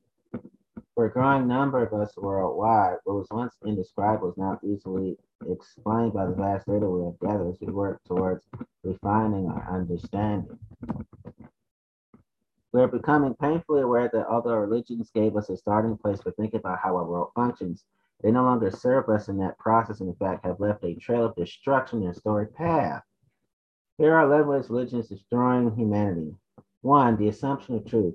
Most of our world's major religions each assume that it is their faith alone that is the absolute truth and refuse to concede that those traditions may be mistaken. Instead, they discover ways to force conflicting information to adapt to their own doctrine, no matter how effective the evidence is at actually disproving the rationality of that particular religion. Many religious adherents have no problem understanding the irrationality of others' beliefs, but are able to apply the same logic when observing their own doctrine. Instead, every effort is made to justify why it is their and only their religion that is void of any fault. If they were to observe their own faith with the same set of scrutinizing eyes that they see through when evaluating others' faiths, F A I T H S, they will understand what many of us have already concluded. All of our religious texts are written by people, not gods. They are the stories and traditions that we create in order to explain our world in the past. For instance, the majority of Christians would agree that the idea of Muhammad riding a flying horse into the heavens is an impossible fairy tale, while simultaneously they are unable to see how their own story of a talking snake or a man living inside a fish for three days is also impossible. We know that horses can't fly, they are not airborne animals, they are land animals. We know that snakes can't speak, they lack the vocal cords to produce the sounds necessary for speech. We also know that the digestive mechanisms of the fish would make it impossible for a man to actually live, let alone breathe, inside of a fish for three days. These stories, some of them with deep and purposeful meanings, cannot be understood, let alone correctly interpreted for beneficial use, when they are assumed to be truth rather than for the allegories that they are. The problem with this is that by insisting that an obviously fabricated story is absolute truth, the opportunity of arriving at the actual truth is greatly diminished. It creates a world where stories are placed above reality and reality is never within reach. It creates a mental mindset in people that is driven by misinformation, then passed on to future generations where misguided concepts are perpetrated. Two, the promise of reward. The faith of many followers hinges on the idea that there is some reward for devotion to their deity. For the Islamic gentleman, it is a promise of virgins after death. For the Christian, it is a perfect place of infinite peace and comfort. For Hindus, it is escaping the grueling task of reincarnation, and for the Buddhists, it is reaching nirvana. However, many, how many of these same enthusiasts would subscribe to the religion if there were not a reward for their commitment? Without a reward, the faith does not carry the same power to control its congregate. There must be a conclusion to every religious story, a reason for carrying the belief to its completion. It's not difficult to understand why this is necessary for the ongoing functioning of a religion. Human beings are rarely motivated to commit to anything without a reward for their commitment. We work diligently through school for the reward of a career and money. We work hard in our relationships for the reward of satisfying unity with other human beings. We work attentively on our goals for the gratification of living a purposeful, meaningful, and accomplished life. We take time daily to exercise and eat healthy to maintain a fit and healthful body. We humans do everything to reap the rewards of doing that thing. And those who create the religions our world follows know this well. Without the reward, the base of followers cannot sustain itself. This is a problem because it keeps people hinged to a system that they can that they never question because they're so immersed in the promise of the reward that they never stop to question if the reward is real or human conceived. Religion keeps people bonded to beliefs that may actually hinder human progress rather than helping procure our growth. It prevents individuals from progressing beyond antiquated thinking. Only they cannot see the problem because no matter what personal sacrifice made in this life, there's a reward in the end, even if they can't see the re- even if they can't see that reward until the life they now have is gone from them.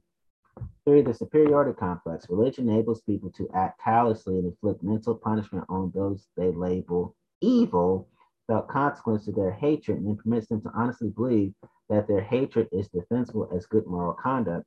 Anonymous person said that. This is the illus- this is the illusory carrot. This is the illusory carrot of religion, an eternal reward for an elected few and, an infinite punishment for everyone else. It is a narcissistic mindset that keeps adherents both comforted and terrified, a virtual mental prison to which the follower is consciously unaware. It saturates their relationships, often keeping those relationships from ever from ever truly holding any love and kindness when those they interact with do not agree with their religious interpretation. It's not always completely true for more kindly religious adherents, but unfortunately, even the kinder followers can sometimes hold internal judgments against their non believing counterparts simply for not believing. Four, the usefulness of control. Most religious supporters are not mindful of the fear that has been instilled in them, often from birth. It is a fear that is so subtle that it goes undetected for much of the follower's life. It is so deeply embedded that it is not even recognized as fear, but as truth, when in reality it is a most destructive form of control.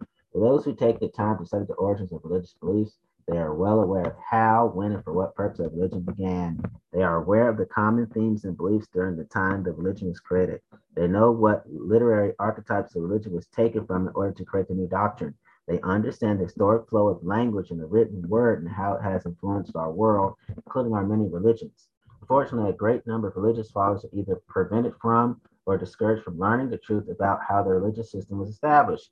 This is highly evident in modern theocracies where citizens are restricted from viewing numerous websites that will offer the information that would reveal the truth about the origin of their religion.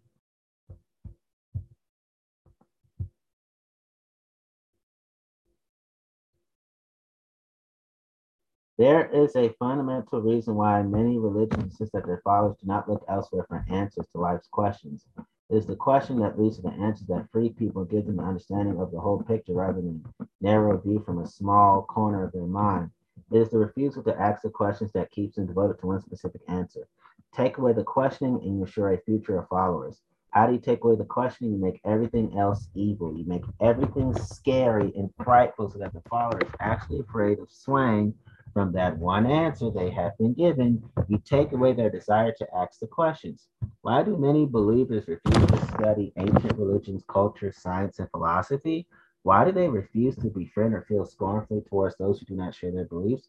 Why are these things, these other people around them, these conflicting ideas automatically wrong? Have they been taught this mindset? Former believers are most aware that the reason for this fear is that their God, their family, or peers, religious leaders in their own internal self judgment will be discontent with their quote unquote inappropriate curiosity.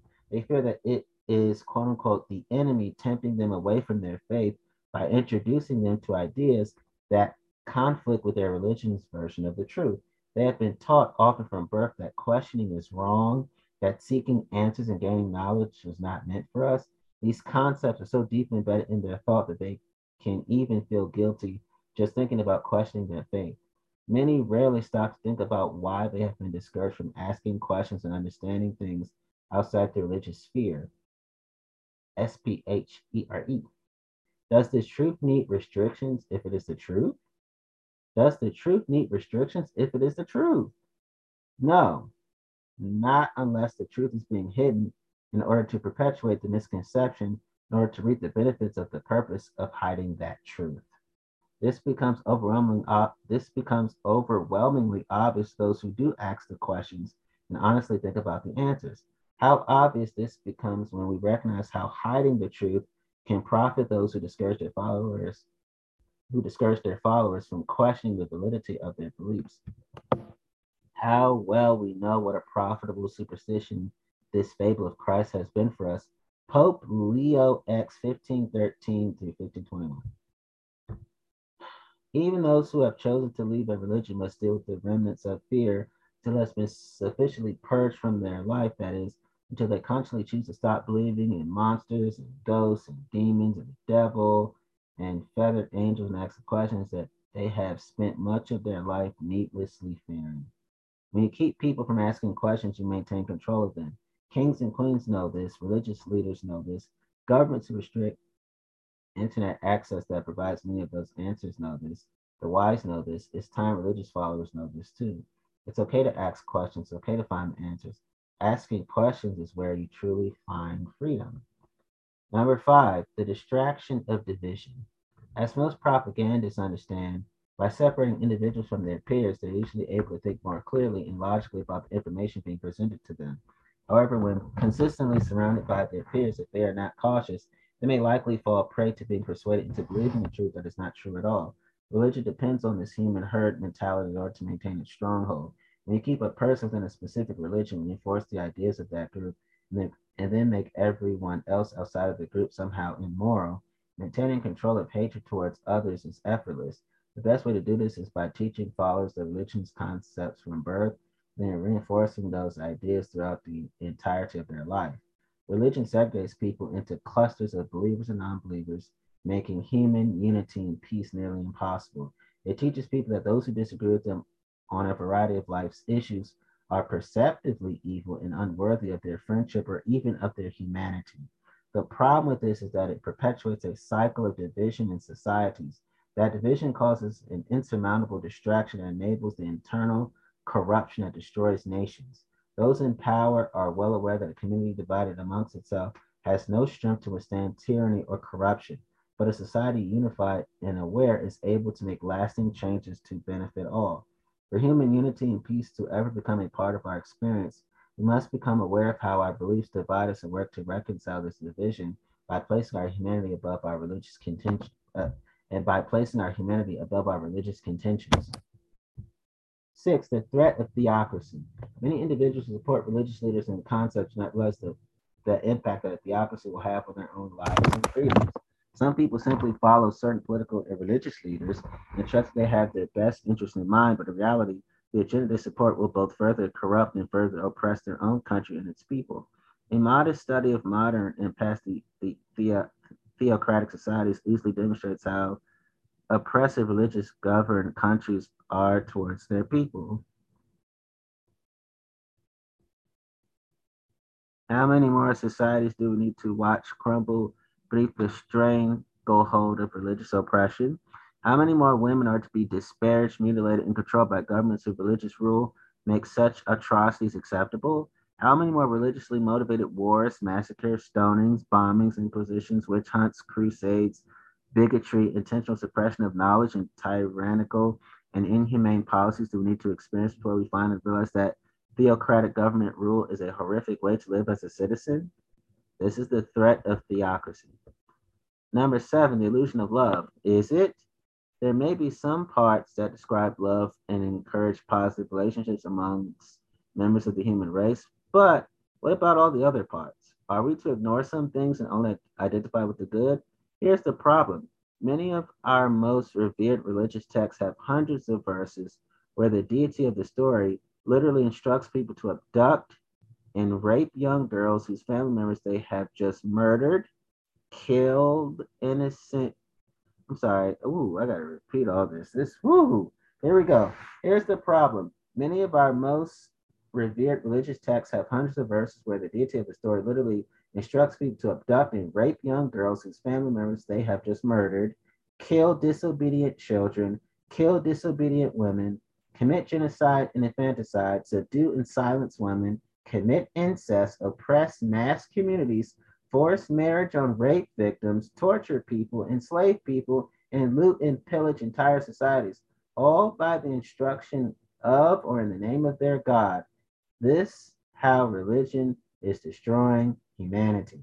Here's the bigger problem It's one thing that these words are written, but it's a terrifying thought that many people in this world actually excuse this behavior simply because a God they worship did it or authorized it. They rationalize that this behavior is acceptable if an all knowing being approves of it or that their God was punishing quote unquote sinful people who did not agree with the same teachings they follow. This enables atrocious people to justify inhumane actions if they commit those actions in the name of their God. Many even go as far as to change the meaning of the quite plainly written words to mean something else than what is written outright in order to justify the action rather than facing reality of what their text is actually communicating. Here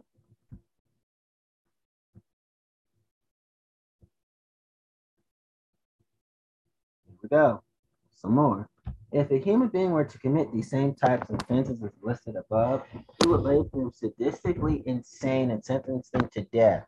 Yet many dismiss the corrupt nature of these horrifically unethical crimes when it, when it applies to a deity. In their defense, many people are raised with their religious background taught that it is completely about love. At the same time, the religious leaders that instruct them do not even attempt to discuss the negative characteristics of their texts. Often, when they do, it is glossed over, never getting the full thought as to the magnitude of what is being described. If we really thought about it, we would be able to draw the same conclusions for the wrongdoings of our man made deities as we do for those human beings who choose to commit similar hideous acts. Instead, the most horrific parts of our text are ignored or sugarcoated and then wrapped in an illusion that feds the people in a mental package labeled, quote unquote, God is love. It is not love, and skews our interpretation of love when we agree that sadistic and violent acts against people are justified because a God instructed those actions. A scenario to consider. Suppose you were to have a serious conversation with a parent who told you that since their child did not obey, love, and trust them, they were going to take their child to the basement and burn him until he learned his lesson. Would you turn that parent into child protective services for, for potential child abuse? If you heard or read that some parent had tortured their child for not behaving, what would you think of that parent? How would you feel for the child who endured that punishment? Of course, you would turn the parent in. Of course, you would feel awful to hear about such a tragic story. You would want to protect the child because you know that no loving human being would ever do that to their child, no matter how awful they've behaved. Yet, children across the world are forced to endure hideous mental intrusions on a consistent basis in one of our world's largest belief structures. If they do not believe in their religious deity, he will take them down to hell and torture them forever and ever. They will live in a place of fear and anguish for eternity. This is how religion is destroying humanity. If you would not threaten this to your own child as a punishment you personally would inflict upon them, why tell them someone else will? Is it acceptable because it's not you who will do it? This is how religion is destroying humanity. Another scenario to consider. If your friend told you that she was raped, that her rapist paid her father for the injustice for the injustice and is now forcing her to marry the person who raped her, what would you tell your friend? Would you encourage her to follow through with the marriage, or would you encourage her leave both the rapist and her father behind and move on with her life? Would you help her find a safe place to go in order to flee the situation? Or would you encourage her to follow through with the dreadful plans? Of course, you would discourage your friend from following through with such a horrible situation for her life you would likely even encourage her to file charges against the perpetrator. Yet, this is the exact instructions found in one of our world's most popular holy texts. One of many scriptures only re- recently coming to the forefront of religious debates as countless people are becoming more aware of the unethical ideas written in many of our ancient books. See Deuteronomy chapter 22, verses 28 and 29, NLT, the Living Translation that version. If you have to explain or justify why a horrible atrocity was committed by the deity you worship, what does love really mean to you? Love is, you have to think it out clearly for yourself. Eight, justification for inequality. A simple and honest study of our world's theocracies in countries such as America, where those issues are being debated, reveals how our holy texts are used to discriminate against women, LGBTQI plus persons, and foreigners. Our top three world religious texts are full of discrimination against these groups. In fact, this openly used as justification for that discrimination. Religion facilitates erroneous rationalization of the attempts to remove basic rights from others. It prevents people from living in peace as a community and within their own lives. It forces entire groups of people to work tirelessly to create and preserve rights that should be available to them already. Many of our religions treat women as subhuman property rather than the part of the human species that gives life to every one of us, a position that deserves respect. Many of our world's countries have so drastically restricted the rights of women that they are not allowed to attend school to earn an education, drive a car, be seen in public without a male family member, hold a career, or even speak their own thoughts. And and with this has to be added, they're not allowed to even wear revealing clothing. They are overly covered up, excessive conservative clothing, if they will, because they live in a patriarchal society where if a woman dresses quote unquote normally like in America, then somehow her being raped is her fault, and somehow she inspired male lust because there's low opinion of men. Men are a bunch of horn dogs, nothing that could be done.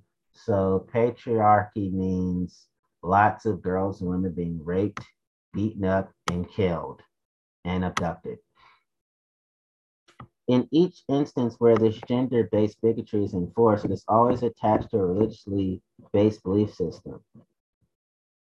And another thing with women and girls, they are mistreated if they consider getting an abortion because someone they did not want to impregnate them did impregnate them. That could be a rapist, that could be ancestral, so on and so forth. Again, patriarchy is that pure evil, right? And the marry a rapist law happens in a lot of those places in the world. Some aspects of the deep south in North America.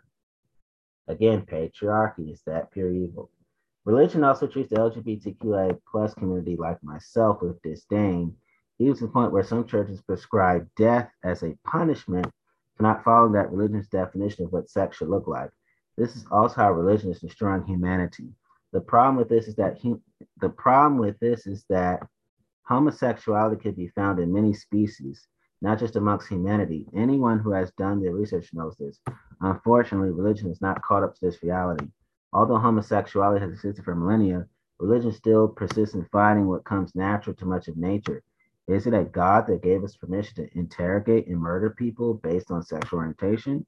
Or is it the people who wrote our religious texts and simply did, and simply did not understand or agree with that part of nature?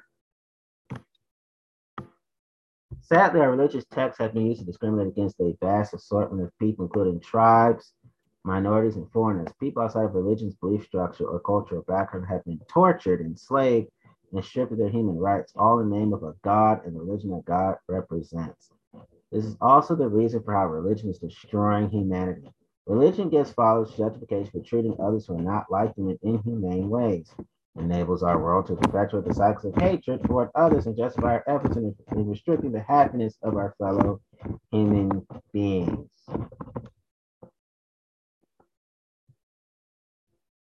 Nine, the subjugation of advancement. We are moving towards a time where we no longer need to base our ideas on things that we cannot see or explain, faith, F A I T H. We can explain much more than ever, and our ability to explain our world is expanding rapidly. We have a plethora of information available to us today. Information enables us to become aware of the origins of our religions, the origins and functions of our planet and of our universe. We understand how weather works, and that is not simply the anger of our gods being poured upon us as our early ancestors believed. We can interpret weather patterns, send people into space, and predict future atmospheric, economic, planet, planetary, and biological disruptions, and much, and much, much more. Unfortunately, how religion is destroying humanity, and religion has never been much a friend to human knowledge, human knowledge and advancement. Even now, we are plagued by leaders who seek to oppress our access to and progression of our knowledge. Religion is known for insisting that it is not humankind's place to understand things to seek knowledge of our world. In fact, it makes sense that understanding wrong and it's not difficult to find followers who even quote text supporting why we should not explore our world, ask questions, and look for answers. This is a religious tactic that keeps people in ignorance and has worked for thousands of years. Since we know that it is people who wrote the concepts that make up our holy text, it makes much more sense that it is not God who wants to keep us in ignorance. It is those who wrote our holy books, created our religious doctrines, and insist that knowledge and the pursuit of knowledge is evil. Religion perpetuates ignorance in societies. It hinders humanity's mental progression, thus the and thus the quality of our of our lives, health, and environments. Thus, religion is destroying humanity. 10. The fear of end times. For thousands of years, religion has used the fear of end times to control the masses. But began as mythology that told gruesome stories of horrific end to our world, has evolved into periodic religious mania of an impending doom lurking above the future of humanity. Fortunately, we have grown enough in our understanding to realize that prophecies of war, famine, atmospheric disruptions, pandemics, and an expulsion of redundant belief structures are effortless formulations where one comprehends that these occurrences have been and will remain a repetitive element of the human experience. In other words, it is not difficult to predict the future when you understand how religion is destroying humanity and human beings think and how nature functions. Anyone who understands natural and the mind of human beings can make a fairly accurate prediction of what will occur 10, 20, 100, even 5,000 years from now. History does repeat itself. Nature repeats itself. This is the cyclical part of life. When we understand the cycle, you're never shocked by the result. Lastly, number 11, but we'll get to that in a few. The problem is we're still living amongst an assortment of end times theories and religious fables that insist we're living in that time. Strangely, every generation since the stories were created lives in that time. Even more menacing is how an entire community of believers can completely ignore the time frame in which their own text plainly states that the horrid event will occur and then apply the same story to every future generation. Why? Because the story always perpetuates itself. It must perpetuate itself in order to survive. If the story is fulfilled, the story ends and we all move on. It must continue generation after generation to live on in the minds of human beings. This is how religion works. Here's the painful truth. When you have a story that billions of people believe, there will inevitably be some people who have the power and the vested interest in making that story appear as fact. This doesn't make the prediction true, it makes it a purposeful effort. It's a problematic illusion where those who want it to be true work to make it true, and those who are unaware of the work others have done to make the illusion appear real believe it is real. If our world is truly going to explode in a fiery furnace of wrath and agony, will be by our own hands when we destroy one another by our human hatred. Or it will be by the mechanisms of our universe, a common way planets and stars actually experience their end times. In quotations. 11, lastly, now, the oppression of terror. It would be easy for some to look at the violence of religion today and point fingers at one specific religion. The propagandists that dominate many of our mainstream news outlets ensure this. But the truth is, many of our religions have already asserted themselves through force and violence in the past. This is not merely a modern problem by which religion is destroying humanity. Humanity's most vicious ambitions have been carried out in the name of gods no one has ever seen and believes followers are not willing to question and investigate. Until humankind learns to more closely examine their beliefs, wars waged ignorance will continue to break our species and prevent lasting peace. Our history is full of examples of this religion human dilemma, and it's even written the pages of some of our own holy texts. It is a truth that many deny because it's easy to deny atrocity than to face it, especially when that barbarism has been committed by this very same faith that we follow. Our religions excuse the terror and oppression we inflict upon our fellow human beings. It's time our excuses are called out for what they are. Irrational thinking based upon archaic concepts that no longer serve our human advancement towards a sustainable and peaceful future. It's time to let go and rise above the outdated and cruel exploits of our past that we inherited from our ancestors and realize that our early mis- misinterpretations of our world do not have to define the future of humanity. We have grown. We have reached a time in our history where the misunderstandings of the past must be reconciled and the truth about the origins of our early beliefs must be revealed. It's time that our world's religions face the tragic course of their past and make honest progression towards love and kindness for all of humanity. Our world, our peace, and our growth all depend upon us and our ability to move forward in our understanding. It's time to embrace our humanity and cultivate the harmonious future we all deserve. I agree. Those are all the 11 ways religion is destroying humanity. I've seen it up close and personal. So, yes, Helen Noronha, the art the person wrote this article, she did, um, I don't know, I don't know her gender pronouns. Helen is right. Helen is absolutely right with all the 11 ways religion destroying humanity. I've seen it up close and personal. I've seen it happen in my life. the lives of other people. It's Helen is articulating facts. Okay. So basically, I'm gonna keep this short and plain because you know, um,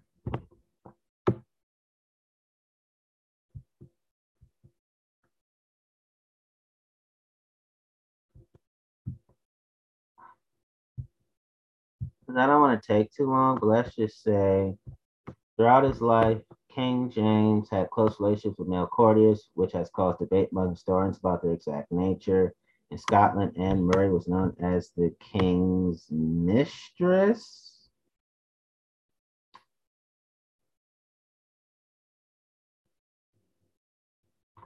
And um, his ascension in England, his peaceful and scholarly attitude contrasts strikingly with the bellicose and flirtatious behavior of Elizabeth. As afflicted by the contemporary epigram Rex Fu Elizabeth, non EST Regina Lacobus, Elizabeth was king, now James is queen. Um,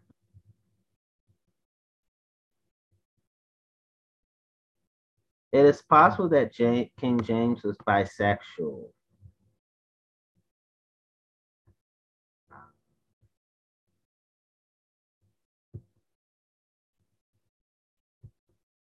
Okay.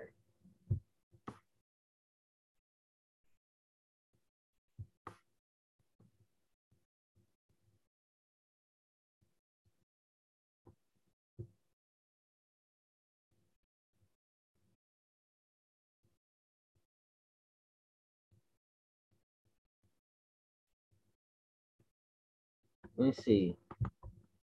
Let me get back to King James. Let me not, you know, it's also been said that King James was gay. King James's favorite male lovers were the Earl of Som- Somerset and the Duke of Buckingham, Ben Edward, of the X-rated Bible. Uh, Thomas Hetworth, Earl of Suffolk in a letter 1611. Later, James fell in love with a poor young Scotsman named Robert Carr. The king leans on his Carr's arm, pinches his cheek, smooths his ruffled garment, and when he looks upon Carr, directs his speech to others. How many folks know that King James, who commissioned the King James Bible to whom was dedicated, loved men and had sex with them? At the age of 13, James fell mad in love with his male cousin Esme Stuart, whom he made Duke of Lennox. James deferred to Esme to the consternation of his ministers. 1502, James was kidnapped, forced to issue a proclamation against his lover, and sent him back to France. So if you are traditional minded, do not read the King James Version of the Bible. That's all I'm going to say. And then you have, oh God, you know what? The Nine Circles of Hell. Dante's Inferno. Let me be, let, we, you know what? Yes, we, we, we to read this. Going to read all this. Um, Inferno, the first part of Dante's Divine Comedy inspired the latest Diane Brown's best of the same title, describes the poet's vision of hell. The story begins with the narrator, who is the poet himself, being lost in a dark wood where he's attacked by three beasts which he cannot escape. Is rescued by the Roman poet Virgil, who is sent by Beatrice, Dante's ideal woman. Together they begin the journey to the underworld or the nine circles of hell. First circle, limbo. Dante's first circle of hell is resided by virtuous non-Christians and, and, unbaptized pagans who are punished with eternity in inferior form of heaven. They live in a castle with seven gates, which symbolize the seven virtues. Here, Dante sees many prominent people from classical antiquity, such as Homer, Socrates, Aristotle, Cicero, Hippocrates, and Julius Caesar.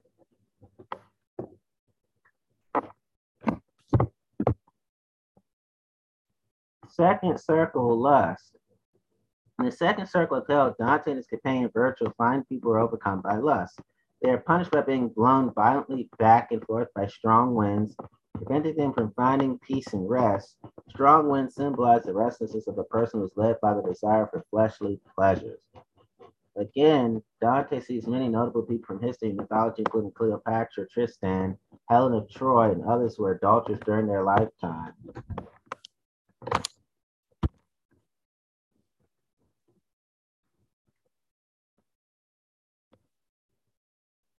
Third circle, gluttony, reaching the third circle of hell Dante and Virgil find souls of gluttons are overlooked by a warm monster, Cerberus. Sinners in the circle of hell are punished by being forced to lie in a vile slush that is produced by never-ending icy rain. The vile slush symbolizes personal degradation of one who overindulges in food, drink, and other worldly pleasures, while the inability to see others lying nearby represents the glutton's selfishness and coldness. Here, Dante speaks to a character called Ciacco, also tells him that the Gauls, a fraction supporting the Pope, will defeat and expel the Ghibellines, a fraction supporting the emperor to which Dante adhered from Florence, which happened in 1302 before the poem was written after 1308. Fourth circle, greed. In the fourth circle of hell, Dante and Virgil see the souls of people are punished for greed. They're divided into two groups those who hoarded possessions and those who lavishly spent it jousting.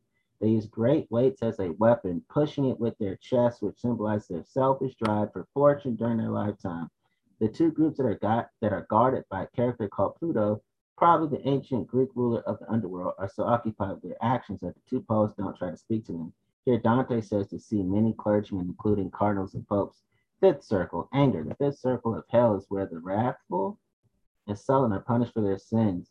Transported the boat by Philologus, Dante and Virgil the fairies fighting each other on the surface of the river Styx, and the sullen gurgling beneath the surface of the water.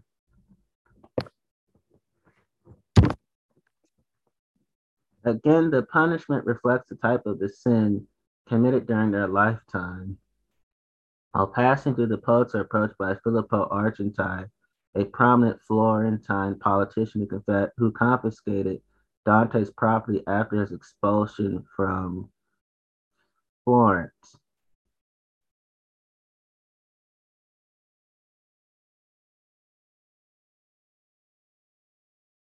Sixth circle heresy. When reaching the sixth circle of hell, Dante and see heretics who are condemned to eternity in flaming tubes. Here, Dante talks with a couple of Florentines, Farinata de, degli Ubertine Cavalcante de Cavalcanti, but he also sees other notable historical figures, including the ancient Greek philosopher Epicurus, Holy Roman Emperor Frederick II, and Pope Anastasius II. The latter, however, is, a, a, is according to some modern scholars condemned by Dante as a heretic by mistake. Instead, as some scholars argue, the poet probably meant the Byzantine Emperor Anastasius I. Seventh circle, violence. The seventh circle of hell is divided into three rings. The outer ring houses murderers and others who are violent to other people and property. Here, Dante sees Alexander the Great disputed Dionysius I of Syracuse, Guy de Montfort, and many other notable historical and mytholo- mythological figures, such as the Centaurus, sank into a river of boiling blood and fire. In the middle ring, the poet sees suicides who have been turned into trees and, br- and bu- bushes, which are fed upon the heart, which are fed upon harpies. But he also sees here profligates chased and torn to pieces by dogs. In the inner ring are blasphemers and what a lot of people who are very traditional, archaic minded sodomites result, residing in a desert of burning sand and burning rain falling from the sky.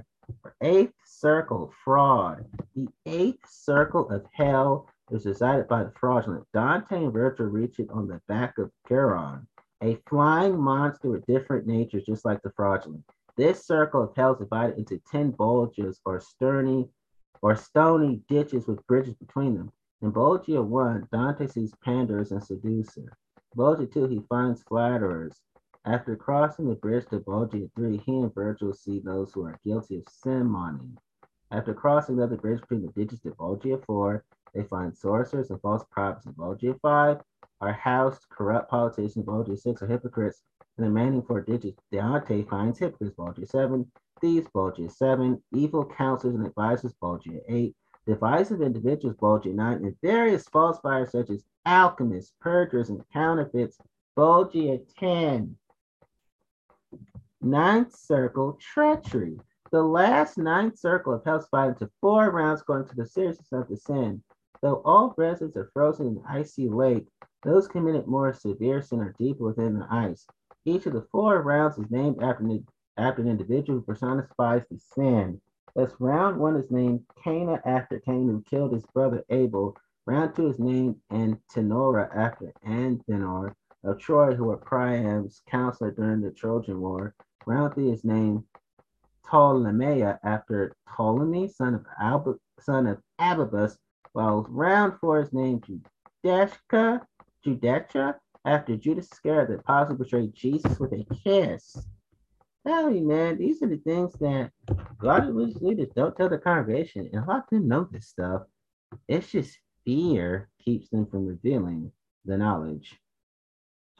Um,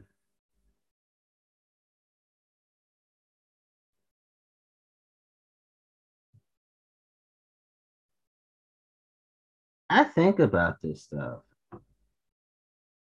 And this is why I just couldn't be in the world of religion anymore. All the mayhem and all the doom and gloom. I'm like, I'm done.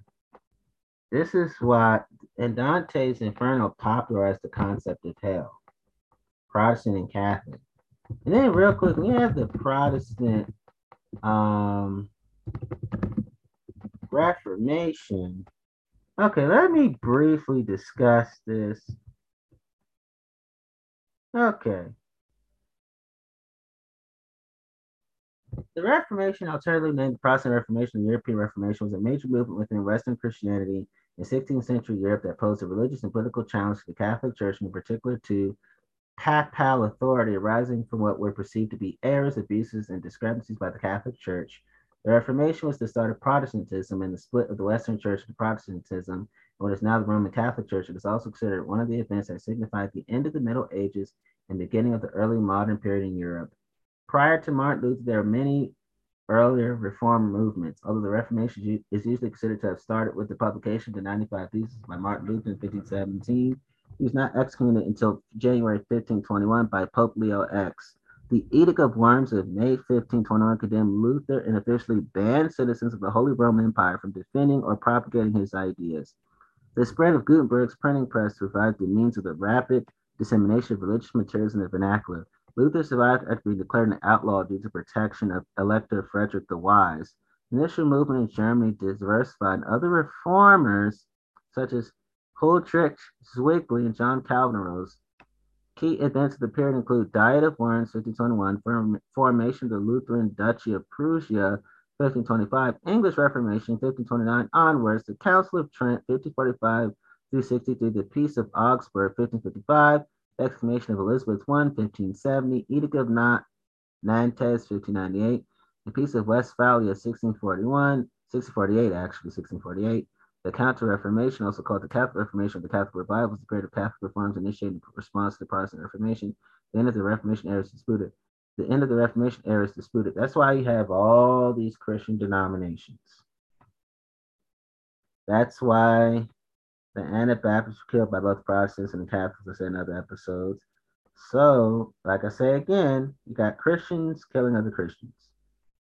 John Calvin approved the execution of heretics. Martin Luther, the anti Semite.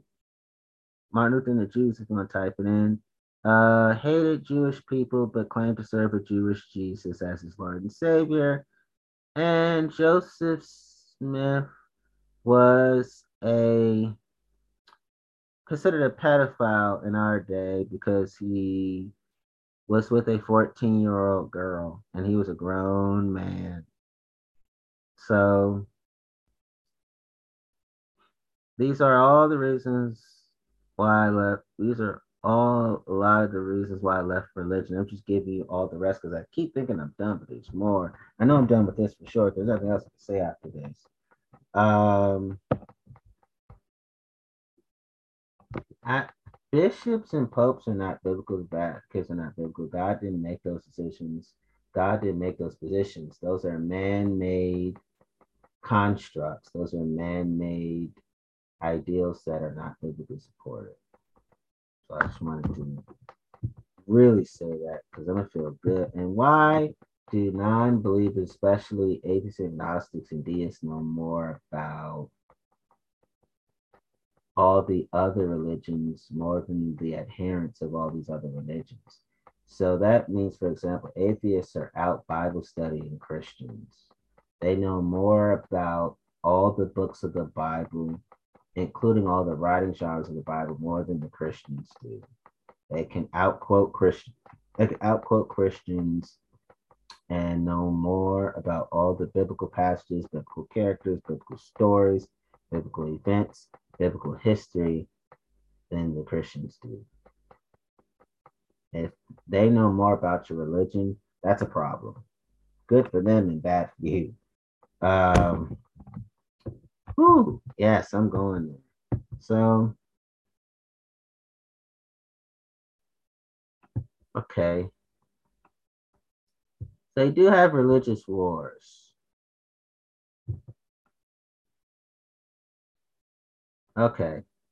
In early Christianity, St. Augustine's concept of just war, rebellion, is iastum, was widely accepted, but warfare was not regarded as victor- but, but warfare was not regarded as victorious activity. An expression of concern for the salvation of those who killed enemies in battle, regardless of the cause for which they fought, was common. According to historian Edward Peters before the 11th century, Christians have not developed a concept of holy war, bellum sacrum, whereby fighting self might be considered a penitential and spiritually meritorious act.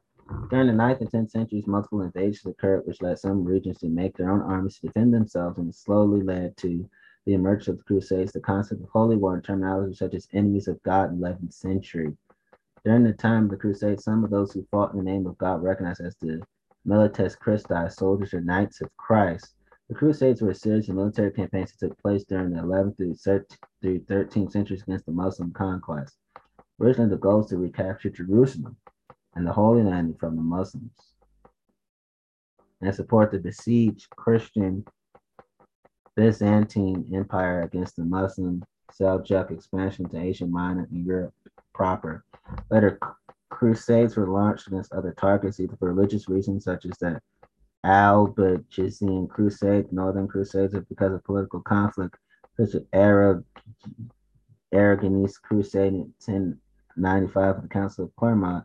Pope Urban II raised the level of war from Bellum Iastum, just to Bellum Sacrum Holy War. In 16th century France, was, succession of war, there was a succession of wars between Roman Catholics and Protestants.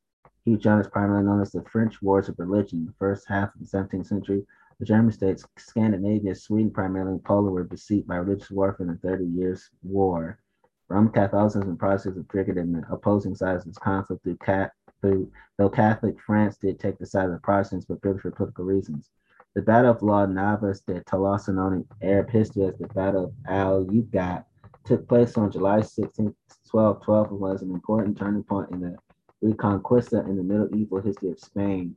The force of King Alfonso uh, numerals again.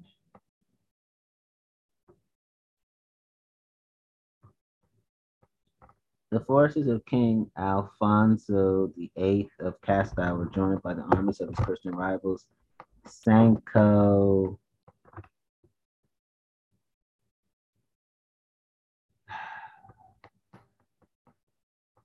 Sancho 7 of Navarre, Pedro II of Aragon and Alfonso II of Portugal in battle against the Berber Muslim Alhamid conquerors of the southern half of the Iberian Peninsula. So people were burned at the stake. You had the Salem witch trials.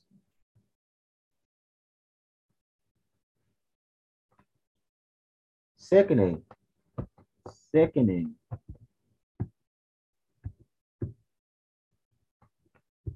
Okay.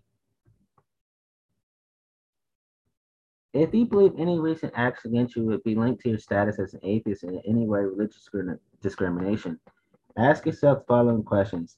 Have you recently expressed your opinion about a religious belief in the workplace? Did you, do you speak openly about your religious beliefs on social media? Were you recently asked any questions about your religious beliefs by a coworker or supervisor? Has it been a drastic change how you treat how you're treated or evaluated? Did the change come after you built your religious beliefs? Did you choose not to participate in a recent event in the workplace because of its religious connotations?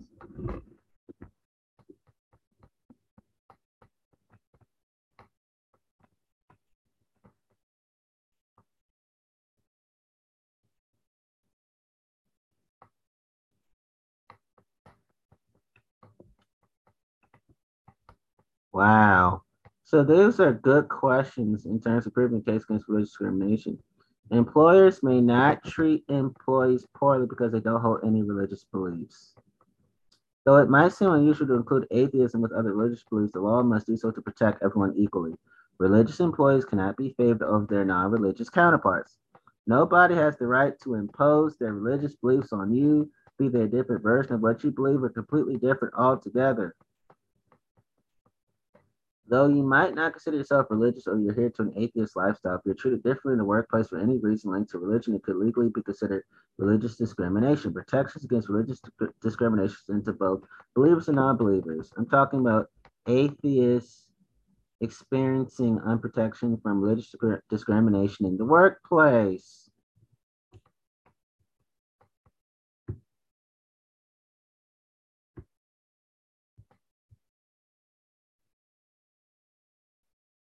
So yes, I was talking to you about Christian violence and religious violence when I was expressing myself earlier. Um, like in the early in the early church when I've learned they refused to engage in military, they refused to engage in governmental positions. Um, they refuse to engage in like police positions. Early church refused to engage in positions of power. And I learned that if someone became a government official, the leaders of the church would ask them to resign because there's a con they like there was a contradiction between elevating um, the the the country and the leadership of the country and the people of the country, they felt that was contradicted with, but you have to uphold um, the church, and Jehovah's kingdom. They felt like they're diametrically opposed to one another. It's like, how can I be Christian and honor God 100%, that means I won't honor America 100%. But if I honor America 100%, I won't honor God 100%. So early church people like, we don't do any power positions. No military, no police, no government, none of those things. And that's very controversial in the body of Christ today.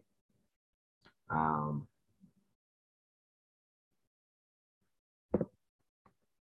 and real quick, yeah, discrimination against atheists, both at present and historically, includes persecution of discrimination against people identified as atheists.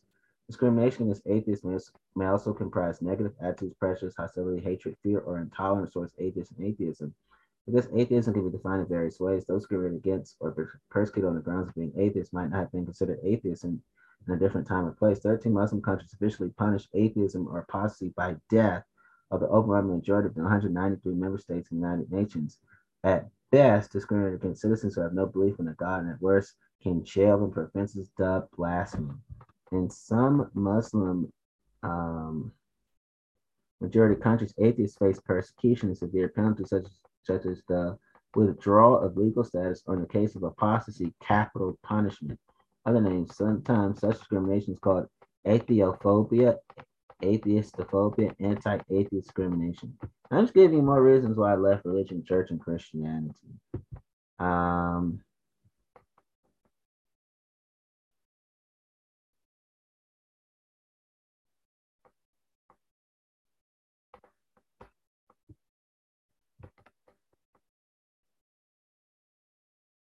the just war theory Hmm.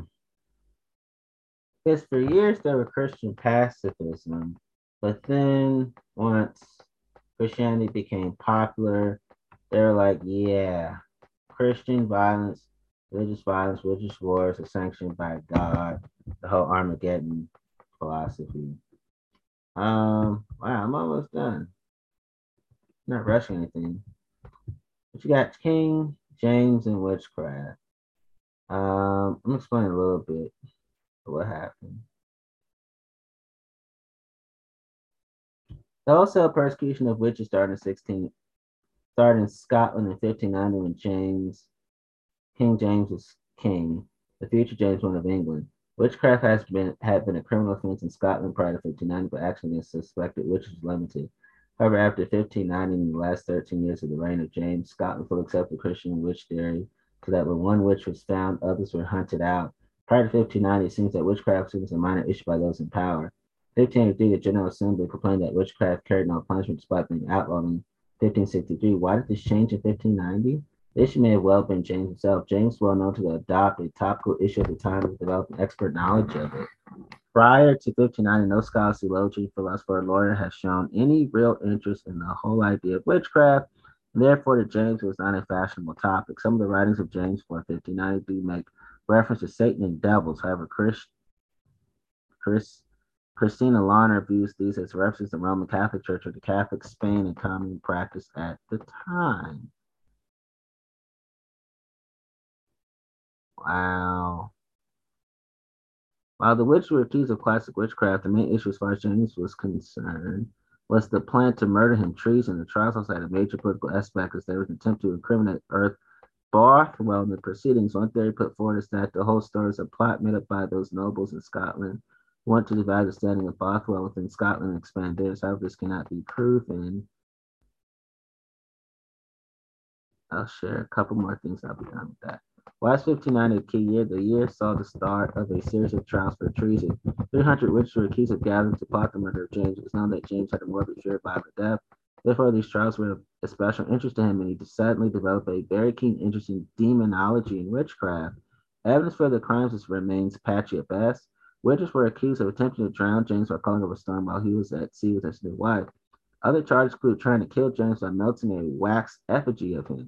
Also accused of performing perverted rituals in a church in Berwick, though it is not clear what this had to do specifically with trying to kill the king. However, did point the way to witchcraft and thought that over 100 witches were actually put on trial. They said that a large number were executed, but there's accurate no figure for this. I I I I had to leave religion, y'all. And I think that y'all understand why. Um Bruce Gerencser. Bruce, are you hostile towards religion? I've been accused of being hostile towards religion. Am I? Yes and no. I feel the same way. A hostile person when it's antagonistic in action, thought, or principle. Am I antagonistic in action, thought, or principle towards all religions? No, neither am I. Am I antagonistic in action, thought, or principle towards some religions? Yes, I am too. I have a number of friends and acquaintances who have all sorts of spiritual religious beliefs. So do I. Do I think some of their beliefs and practices are strange? Sure. Well, you know, um, the ones I'm around, um, they're very healthy, so I'm not weirded out by what they think because they are very positive people that I'm around. But their beliefs are theirs and they have every right to believe them. I feel that way too. I'm indifferent towards their beliefs. That's Bruce's truth. His friends, I I cherish their beliefs because even if I don't share them, I see that because they're very positive people, their beliefs are not an issue for me. Beliefs, friends, and acquaintances, spirituality and religion is personal, and that's cool. That's okay. They have no desire or need to convert other people or argue about whose religion is the true one, and that's okay too. For the most part, they live according to the live and let live maxim. Those are the kind of people I have around me because I live according to the live and let live maxim myself. I would be an arrogant, I would be an arrogant fool to be hostile toward this kind of religion. I agree with them. I would I feel that way about myself too. I know that for many people, religion spirituality serve a purpose. That's cool. They, they benefit from their beliefs and practices, and many of them find meaning, purpose, and direction through their religions, each to their own. Agreed. However, there's a kind of religion I am hostile towards, me too. Religions that try to convert, religions that purport to know in old black letters the truth. Religions, religions that say they are the one true religion in bold letters, cap letters. Religions that invade the lives of others and attempt to force others to believe like they do. Religions that divide people into groups, save slash laws, believer slash unbeliever, elect slash non-elect. Religions that tout their holy book as a divine authoritative, authoritative message to humanity from their God. Religions that kill, rape, steal, and pillage to advance their cause. Religions that religions that try to engender social strife to advance their cause, religions that engage in culture wars, religions that try to brainwash children to be at home or in school, religions that stir up hate towards others because of who and what they are, religions that ignore or are hostile towards separation of church and state, religions with theocratic ambitions. It is these kinds of religions towards which I am hostile. Me too. I make no apology for this. Me too. I see the hurt and damage done by these religions, and I want to strangle the life out of them, liberating those who are ensnared, oppressed, and controlled. Me too. How can I, as a sentient, caring being, ignore beliefs that cause such physical that cause such psychological and at times physical harm? I feel the same way. Perhaps the real question is not is how can I, in capital bold letters, black letters, not be hostile towards such religions? I feel the way too. Bruce, which religions are you talking about? You know which ones in, in bold black letters. They are not hard to spot. You don't need a lot of schooling to know which religions fit the above description. If you need a little more insight to my hostility, please read Why I Hate Jesus. Yes, we're going to read this one more time. I've read this article so many times in so many episodes, but I gotta put this out here so people know what the hell I'm talking about. And basically, real quick, atheists and agnostics lose custody of their children for lack of belief many times because a lot of the judges and jury and legal teams are church members and Christians. It's so true. Yes, they'll think that you're perverted, mentally ill, you lose all custody of your child. You can't have contact with your child. And if you speak out against the ruling, sometimes the judge order that you cease all discussion of court proceeding. The man times may not want you to talk to a kid online and in person. It can get really heavy. It can get really heavy. Like they'll feel like because you're agnostic, that somehow corrupting your children, making your children um, demonic and devilish and worldly and fleshly. It gets horrible, especially if you're in like the Bible Belt. Yeah.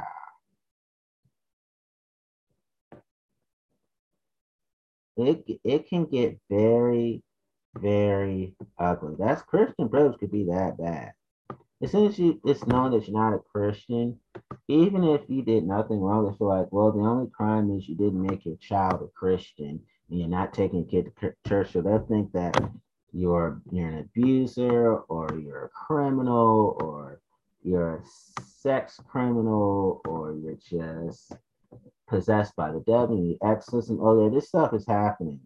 If you got one parent is a Christian, the other parent is not a Christian, they automatically side with the Christian parent even if that Christian parent was clearly in the wrong, they'll still say, hey, you get all the custody of your kid. And you, we want to keep you away from kids because you're a bad role model for children because you're trying to poison them with your lack of belief in God. That these these pure evils do happen. I just want to say that yes, lots of atheists, agnostics, and secular parents have lost custody over their children for lack of belief. I just had to speak it. Okay, now let's finish up with these two things, and then that explains all my views on religion. Okay, this last time I'm reading it, and I love Bruce's version of Jesus. Here we go. Why I hate Jesus. Who'll be the next American Jesus? I don't hate the flesh and blood Jesus who walked the dusty roads of Palestine. I feel the same way. Nor do I hate the Jesus found in the pages of the Bible. I feel the same way. These Jesuses are relics of the past. I agree. I leave to historians to argue and debate whether these Jesus were real or fiction. I agree. Over the centuries, Christians have created many Jesus in their own image. I agree. This is the essence of Christianity, an, an ever evolving religion bearing little resemblance to what it was even a century ago. I agree. The Jesus I hate is the modern Western Jesus, the American Jesus. That Jesus has been a part of my life for almost 58 years. I agree. And I'll say that Jesus has been a part of my life for almost 30 years, 28 now. The Jesus of bygone eras have no power to harm me. I agree. I feel that way about me. But the modern Jesus, the Jesus of the 300,000 Christian churches that populate every community in America, he has the power to affect my life, hurt my family, destroy my country. I agree. And I, with a vengeance, hate him. So do I. Over the years, I've had a number of people write about, over the years, I've had, I have had a number of people write me about how the modern Jesus was ruining their marriage. I've read those harmful stories too. Um, in many instances, the married couple started out in life as believers, and somewhere along the road of life, one of them stopped believing. The still believing spouse can't or won't understand why the other spouse no longer believes. They make clear that Jesus is still very important to them, and it forced and it forced to choose between their spouse and family. They would choose Jesus. Simply put, they love Jesus more than they love their families. These are all tough truths. Sadly, these types of marriages usually fail. A husband or a wife simply cannot compete with Jesus. He is the perfect lover and perfect friend, one who's always there for the believing spouse. This Jesus hears the prayers of the believing spouse and answers them. This Jesus, the BFS, best friends forever of the believing spouse. This Jesus says the believing must choose me or your spouse. Is this is Jesus I hate. I hate that Jesus too. I agree. This Jesus cares nothing for the poor, the hungry, or the sick. I agree. This Jesus has no interest in poor immigrants or unwed mothers. I agree. This Jesus cares for Tim Tebow more than he does a starving girl in Ethiopia. I agree. He cares more about who wins a Grammy or a ACM award than he does poverty stricken after having food and clean water. I agree. It is this Jesus I hate. I hate that Jesus too. This Jesus is on the side of the culture warriors. This Jesus hates LGBTQI plus persons and demands that we, I'm putting myself in this, be treated as second class citizens. This Jesus, no matter the circumstance, demands that a woman carry her fetus to term. This Jesus, no matter the circumstance, demands that a girl carry her fetus to term too. Child of a rapist afflicted with a serious birth defect, the product of incest or one night stand or promiscuity or casual hookup or drunken sex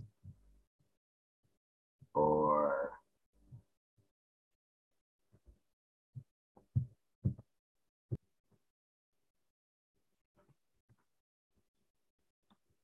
or a product of adultery or product of any sex crime, part of any sex that one person or both persons or the persons involved sexually do not respect each other, not respect each other at all, or there could be products of group sex. Hey, things happen. It matters not. This Jesus is pro life. Yet this same Jesus supports the incarceration of people of color, often for no other crime than trying to survive. Yet this same Jesus supports the incarceration of poor people, whether they're color or not, often for no other crime than trying to survive. This Jesus is so pro-life and encourages American president politicians to slaughter innocent people. This Jesus demands certain criminals to be put to death by the state, even though the state has legally murdered innocent people. It is this Jesus I hate. I hate that Jesus too. I hate that Jesus too. A lot of people who are racist want incarceration of rich people of color.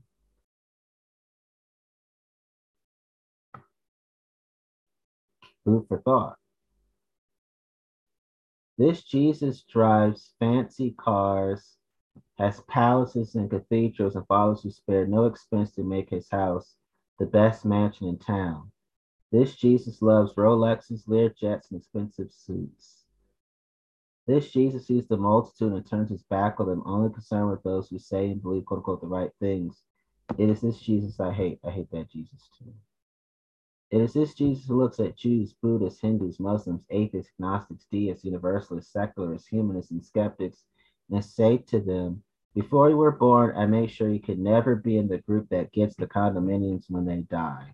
This Jesus says, and it is your fault, sinner person.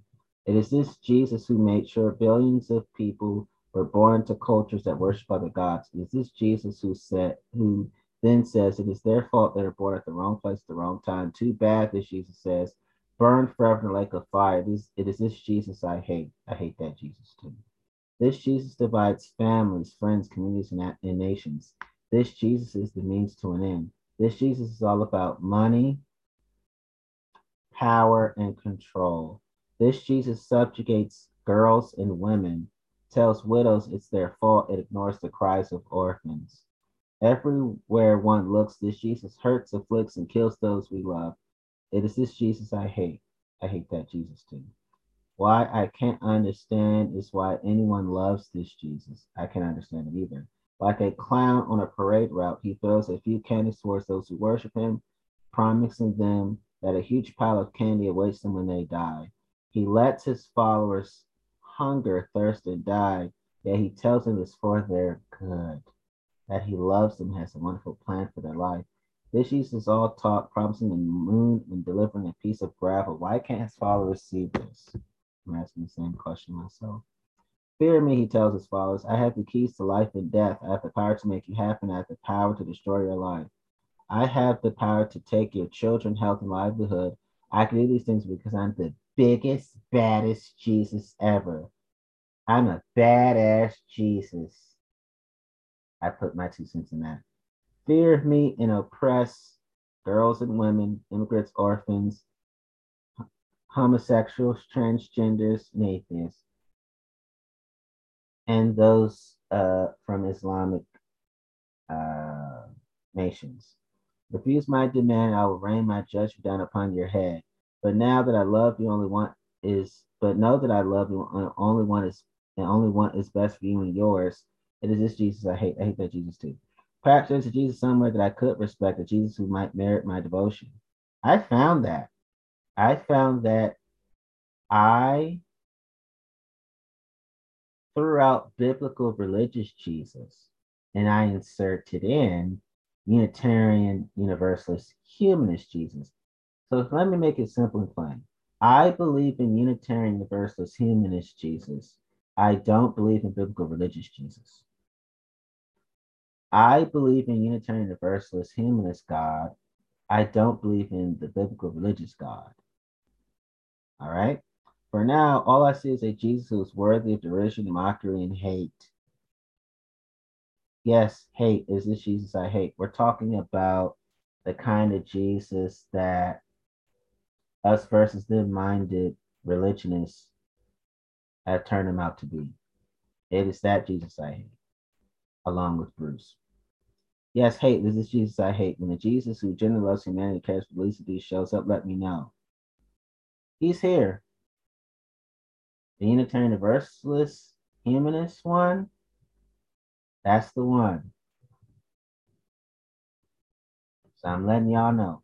In the meantime, I hate Jesus. I hate the Christian nationalist Jesus. That's the one Bruce is talking about. I hate that one too. Um, I hate the Christian patriotist Jesus because that means supremacy over anyone that's not white, male, and rich. So, for the last time, I say, I believe and follow the Unitarian Universalist Humanist Jesus. I reject the biblical religious Jesus. I believe in and devote myself to the Unitarian Universalist Humanist God. I reject the biblical religious God. Um,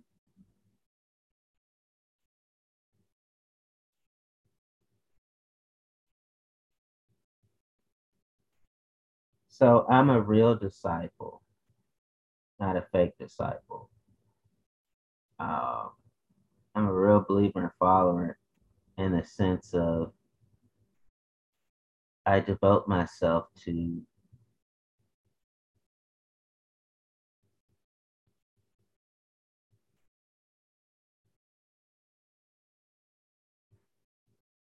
thinking deeply. I devote myself to the Good Samaritan life. I don't think non Christians are going to hell. I don't believe that. I don't believe that non Christians are going to hell.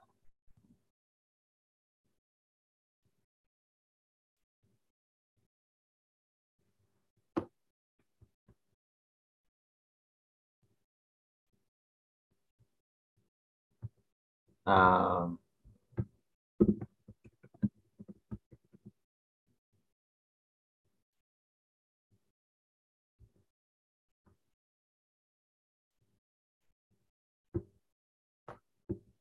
my views on Jesus is that um,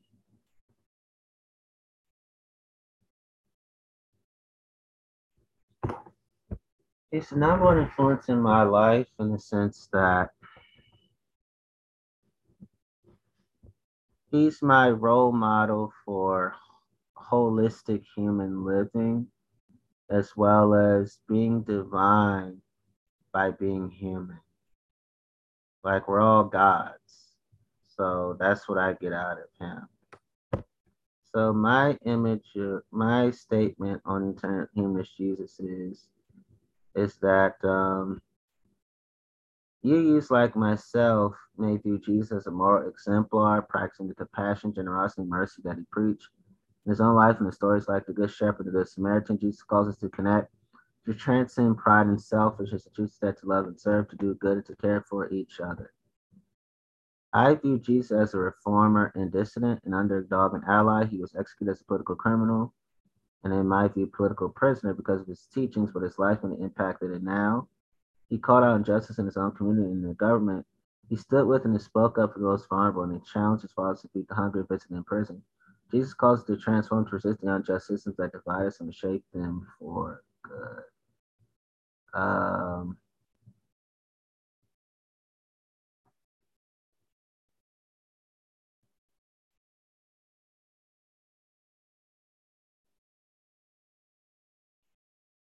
And um, I just don't like the religious definitions of Jesus as God, Son of God and Redeemer, etc., because it's all about being exclusionary.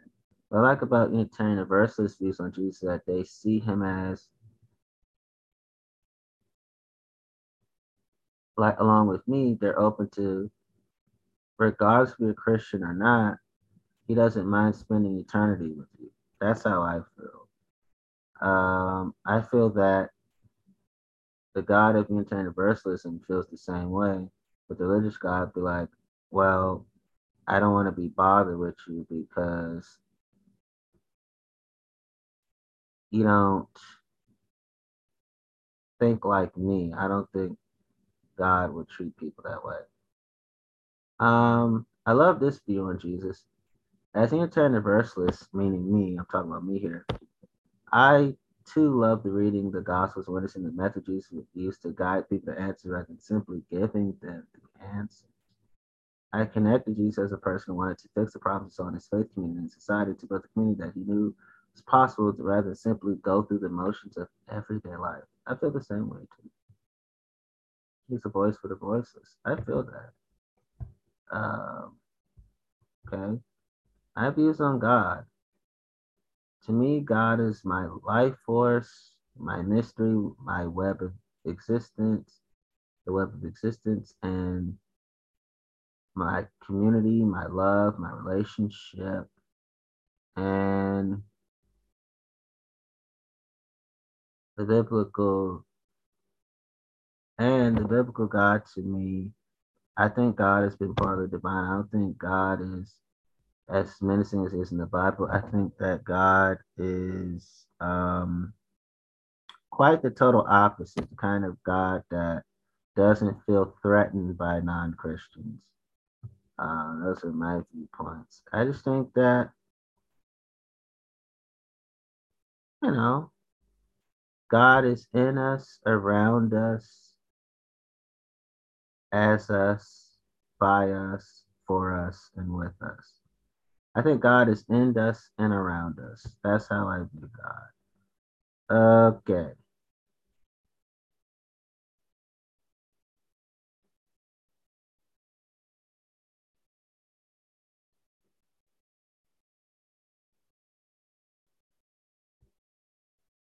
Is in earth and all spirits, everything, everywhere. I agree with that. That's how I view God. Uh, ooh, I can share one, one more. This is so cool. I just love healing. after this, I'll be done with my rich episodes for quite a while. Yes. So here's how I feel.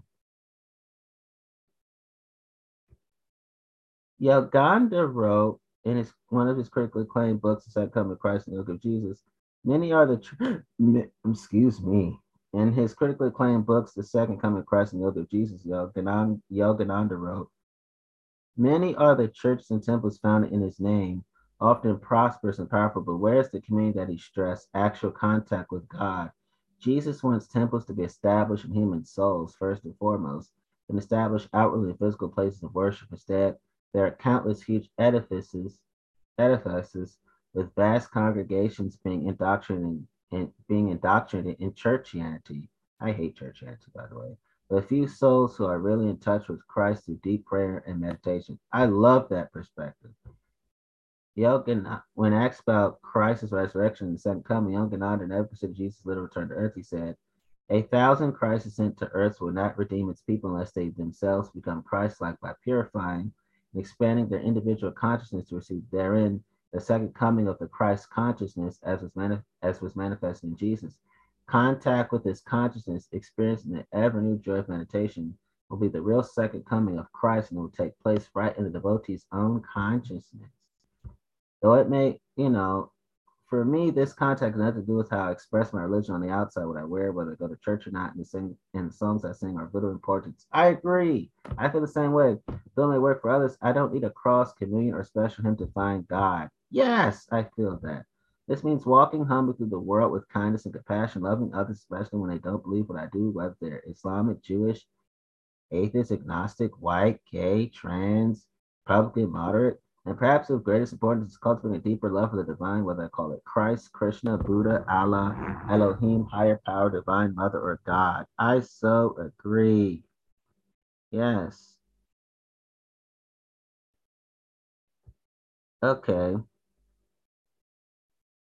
Reverend Michael Beckwith recited scripture, recited scriptures for every major religion, including the Torah, Torah, Quran, the Bhagavad Gita, the author referenced Jesus' words in the Bible, the kingdom of God was, was within you. And to be gender and sexually inclusive, the queendom of God is within you. And to include they, them pronouns, the royalty of God is within you. Luke chapter 17, verse 20 through 21. In its purview, Christ's most important legacy was not a particular religion of or the church itself, but his spirit, his God consciousness, which reigns in all hearts. I so agree with that. Yes.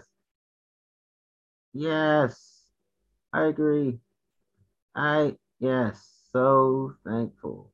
I live a life of the universal Christ consciousness. I live a life of the universal God consciousness. I live a life of universal higher consciousness. Yes, yes, I do. Yes, I do.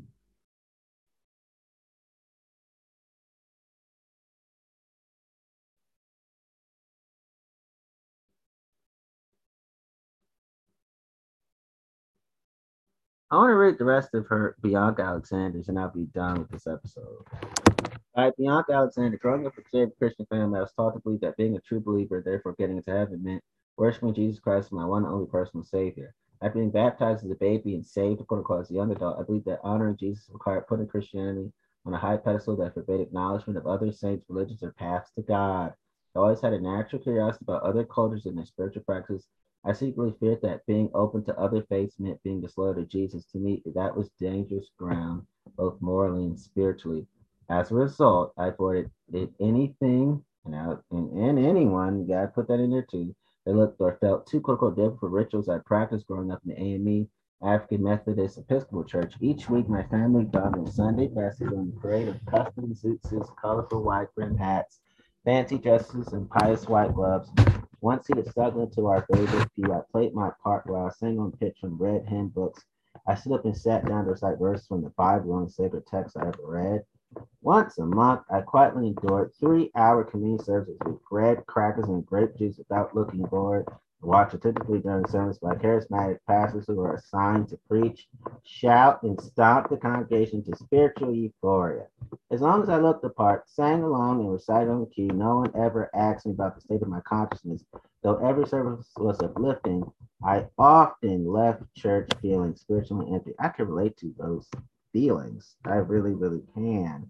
And then the other things that I noticed was women were told if you are naturally curvy, even if you wear conservative clothing, the lipstick, the nail polish, the makeup, you do your hair, you're going to hell.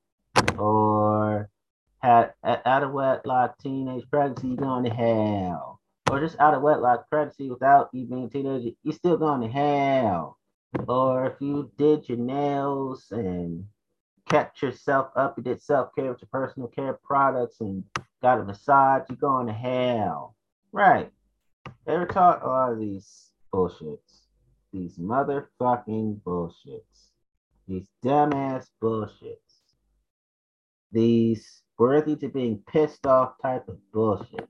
I fucking agree with that with myself. So I think about how um you know, if you wear pants, you're going to hell if you're a woman. If you smoke tobacco, smoke marijuana. Well, as long as you do it privately from us, we're not gonna think you go to hell once we know you're going to hell. And you know, talking shit about other religions and other denominations that are Christian. And I would never worship them. I would never go to another house of worship even if they are, they say they're Christian, and especially if they're not Christian, I'm not going, I'm not going because you're going to hell, you're going to hell. It's crazy. It's crazy. And some of them feel like, well, sinners only sin with sinners while saints sin with other saints. And I mean sexually. Do your dirt, but it has to be with a person like you. You're Christian, you sin with other Christians, so we can have it's our gift. but you sin with a non-Christian, somebody's just living world. Oh, I just I just can't with you. You going to hell. It's crazy. For lipstick or you know, like especially like the red lipstick, the one that a lot of guys would have liked when it comes to kissing women and all and you know, everything sexual that happens, you going to hell. It's crazy, crazy, crazy. If a woman cut her hair or you know, went to the beauty salon, you're going to hell for enticing men, you're going to hell it's is wow, wow, wow. And so that's why they force women to dress like Muslims in a lot of these churches. Um, scarf on, only cup you got cover your face except your eyes. Because men ain't attracted to your eyes. Anything else, they'll make them horny. You going hell. It's crazy. Fucking insanity. Um I had to bring that up. I had to bring that up. And a few things. I want to mention this quote from, I haven't said this quote in a while, but it just has to be said. Okay. I want to quote the late Charles Edward Booth, who was a pastor.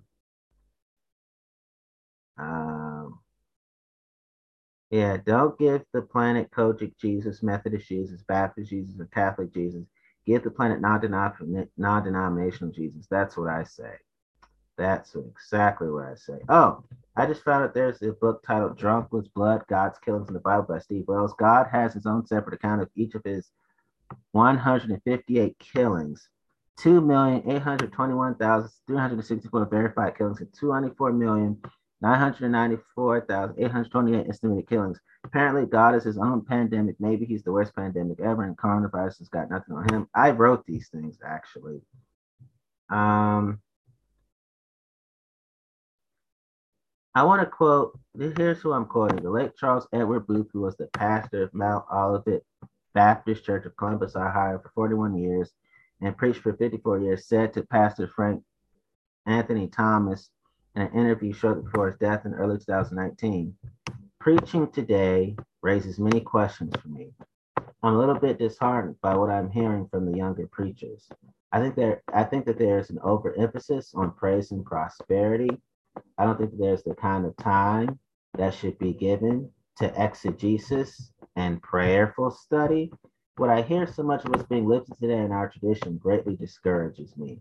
I guess my greatest critique my I guess my greatest critique is that I'm not hearing today what has been for me the genius of African American pulpit, namely prophetic preaching. There is for me today the absence of the prophetic. That there's no way that you could look at where we are today as a people, educationally, socially, politically, and economically, and not hear the prophetic voice of the African American preacher. For me, that's very disheartening. You have some who are holding fast and firm to the tradition, but by and large, you have so many who are not. Another issue for me is that I don't see a lot of concern for people. So many younger preachers are concerned about what they can get out of the ministry rather than what they can put into the ministry. There's not a lot of caring for the sheep. I don't know that I see a lot of the pastor's heart today in young contemporary preachers. For me, the absence of the pastoral heart in the prophetic norm raises great questions for me. Many older preachers lack the pastoral heart and the prophetic norm as well. I'll add that I don't see a lot of the mature Christian's heart today I see a lot of the immature Christians heart today. These are those other words I wrote. And why are we good at doing church together, but bad at doing life together? Why do we worship with people we don't even know, even though we worship in the pews with them for years upon years? Why are we in church to get our spiritual hit and our church fixed and get out as quickly as we can, not wanting to deal with people, wanting to stay away from humans? And why are we shortening our lifespan by rejecting fellowship and pretending we're all about discipleship? So, worldly people, secular people are better at fellowshipping than church religious people. I want to tell secular people to do fellowshipping but church people have to do fellowshipping? That's crazy. So it also taught me something. Um,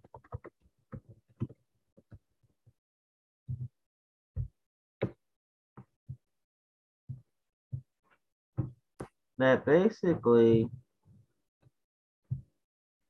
a lot of church people, just like a lot of unchurched people, lack communication, interpersonal skills, lack decision making, problem decision making, problem solving skills, lack creative thinking, critical creative thinking, critical thinking skills, lack self awareness skills, lack empathy skills, lack emotional intelligence skills, lack assertiveness skills, lack equanimity skills, lack self control skills, lack resilience skills, and lack the ability to cope with problem skills.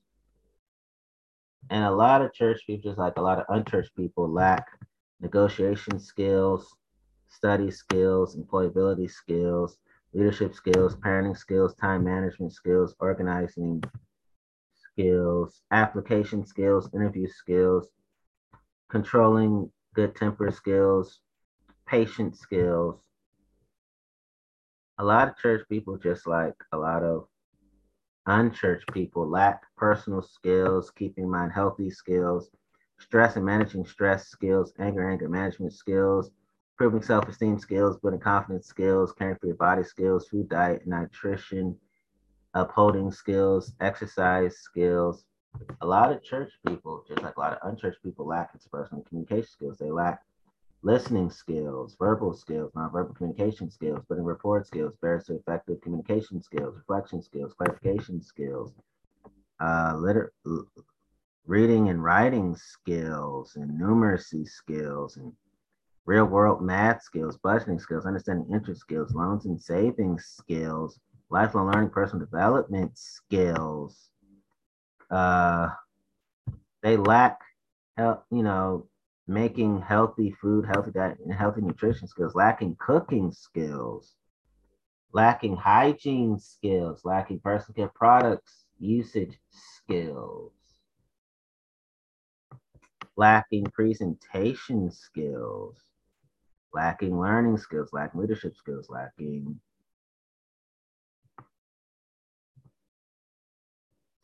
um, living ethically, living well skills, lacking understanding sustainability skills. I've noticed that they lacking transferable skills too.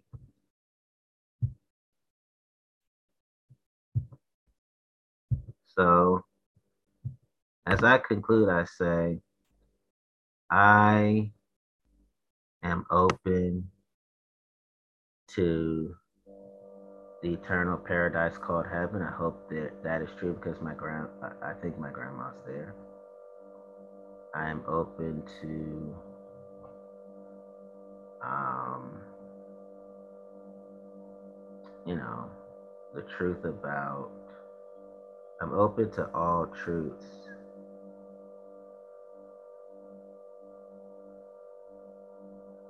I'm open to all truths.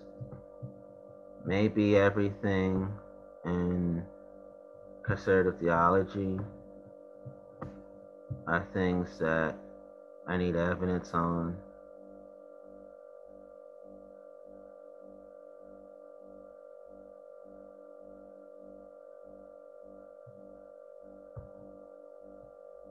Um, so I'll end with these questions. Is the devil real? I don't know. Is heaven real? I don't know.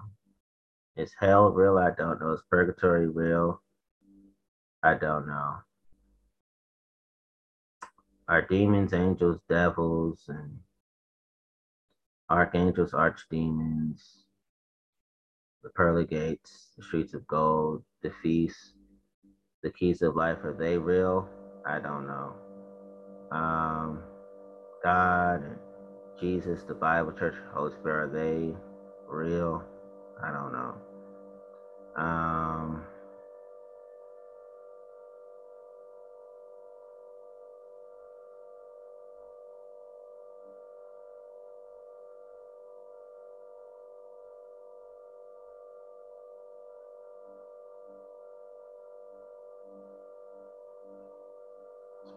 I don't know. I don't know. I see parts of the holy, all holy books are divinely inspired, divinely breathed in terms of, you know, the parables that talk about the good Samaritan, the shrewd manager, those kind of things. Um, I could be wrong on everything. I could be right on everything. I could be in the middle between right and wrong on everything. That's how I feel. I'm expressing my doubts and my concerns and my pain and the hardships of my life. So, thank you all for listening. I know it was a whole hell of a lot.